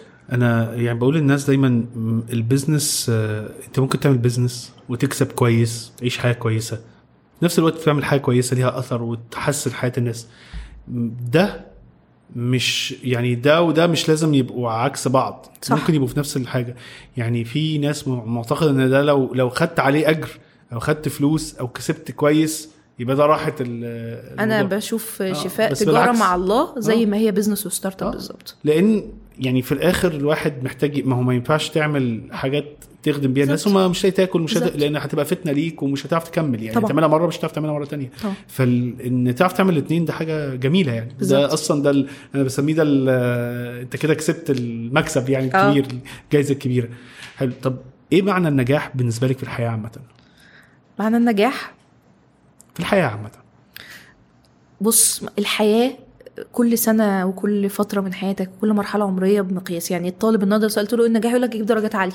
واللي. بيشتغل في الكلية يقول لك الاقي وظيفة حلوة. واللي يروح وظيفة حلوة يقول لك يجيب ال target واللي يجيب ال target يقول لك عايز أترقى. أنا بشوف إن يعني قياسا على ده النجاح الحقيقي إنك تبقى قادر تدرك إنك تحدد إيه هو النجاح أو إيه هو ال next step اللي أنت محتاج تعمله في حياتها في حياتك. يبقى عندك المجهود إنك تروح لها ويبقى عندك ال execution skills اللي تخليك توصل لها. فالنجاح مش حاسة إنه له مفهوم حاسة إنه بيختلف باختلاف مراحل الحياة بس هو key results كده. حلو. لو عندك كتاب أو اتنين في ال business أو تنمية الذات أثروا معاكي وحابب ترشحيهم لينا؟ how to lead smart people على فكرة يا جماعة دعاء آه، أصلا ادتني الكتاب ده قبل الحلقة هدية وأنا قلت لها أنا عاجبني قوي العنوان بتاعه ما قريتوش وقليل لما حد بي يعني بيرشح كتاب ما كنتش قريته. بص أنا. أنا أنا بحب أنا هقرأه أكيد. to بحب- lead smart people. أنا بحب الناس اللي تشتغل معايا تبقى أذكى مني وأشطر مني وأحسن مني. صح. ده بيحسسني بالاطمئنان على مستقبل الشركة. آه، فكرة إن يبقى معاك على الترابيزه في ال meetings ناس أشطر وأذكى وأحسن محتاج يبقى عندك skills معينة عشان تعرف تدير الناس دي. آه، شفافية ما بينك وما بينهم تقدر تبني trust محترم ما بينك وما بينهم تقدر ت manage الدنيا من غير ما الموضوع يبقى فيه آه، آه، مين ال big boss في الموضوع. آه، الكتاب ده ساعدني جدا في القصة ديت ومن من أحسن الكتب اللي قريتها. أنا فوق الحاجات دي كلها أعتقد آه، الثقه بالنفس. لأن ما أه. ناس كتيرة جدا صعب عليها إن ال team بتاعه يبقى فيه أذكياء كتير لأن هم هيعملوا لك challenge هي يعني إيه؟ هيردوا عليكي ممكن كذا. فلو أنت الناس كتيرة لو ما عندهاش ثقة بالنفس هتبقى عايزة الناس كلها أقل منها بكتير بحيث إن أنا يبقى ليا الكلمة وأنا أذكى واحد وأنا أقوى واحد. لكن بس نتيجه ده بيشوفوه بعدين. صحيح. وده بشوفه في- في فشل كتير من المؤسسات أو عدم آه، يعني إن هي تقدر توصل للمرحلة اللي بعد كده. لأن هو مش خلاص هي قائمة على شخص واحد وهو الآمر الناهي ال- زي ما بيقولوا ال صح آه آه يعني زي ما بيقولوا إيه اسمه إيه ده ال- ال- ال- القائد ال- الملهم فمش هت مش هتكمل كتير. وبتقع بعد ما الشخص ده أو طبعا. بتقع على حسب وضع الشخص ده النفسي ما بتعرفش تبني. المنظومة الحقيقية اللي ممكن تكمل من غيرك صحيح آه، في كتاب تاني برضو.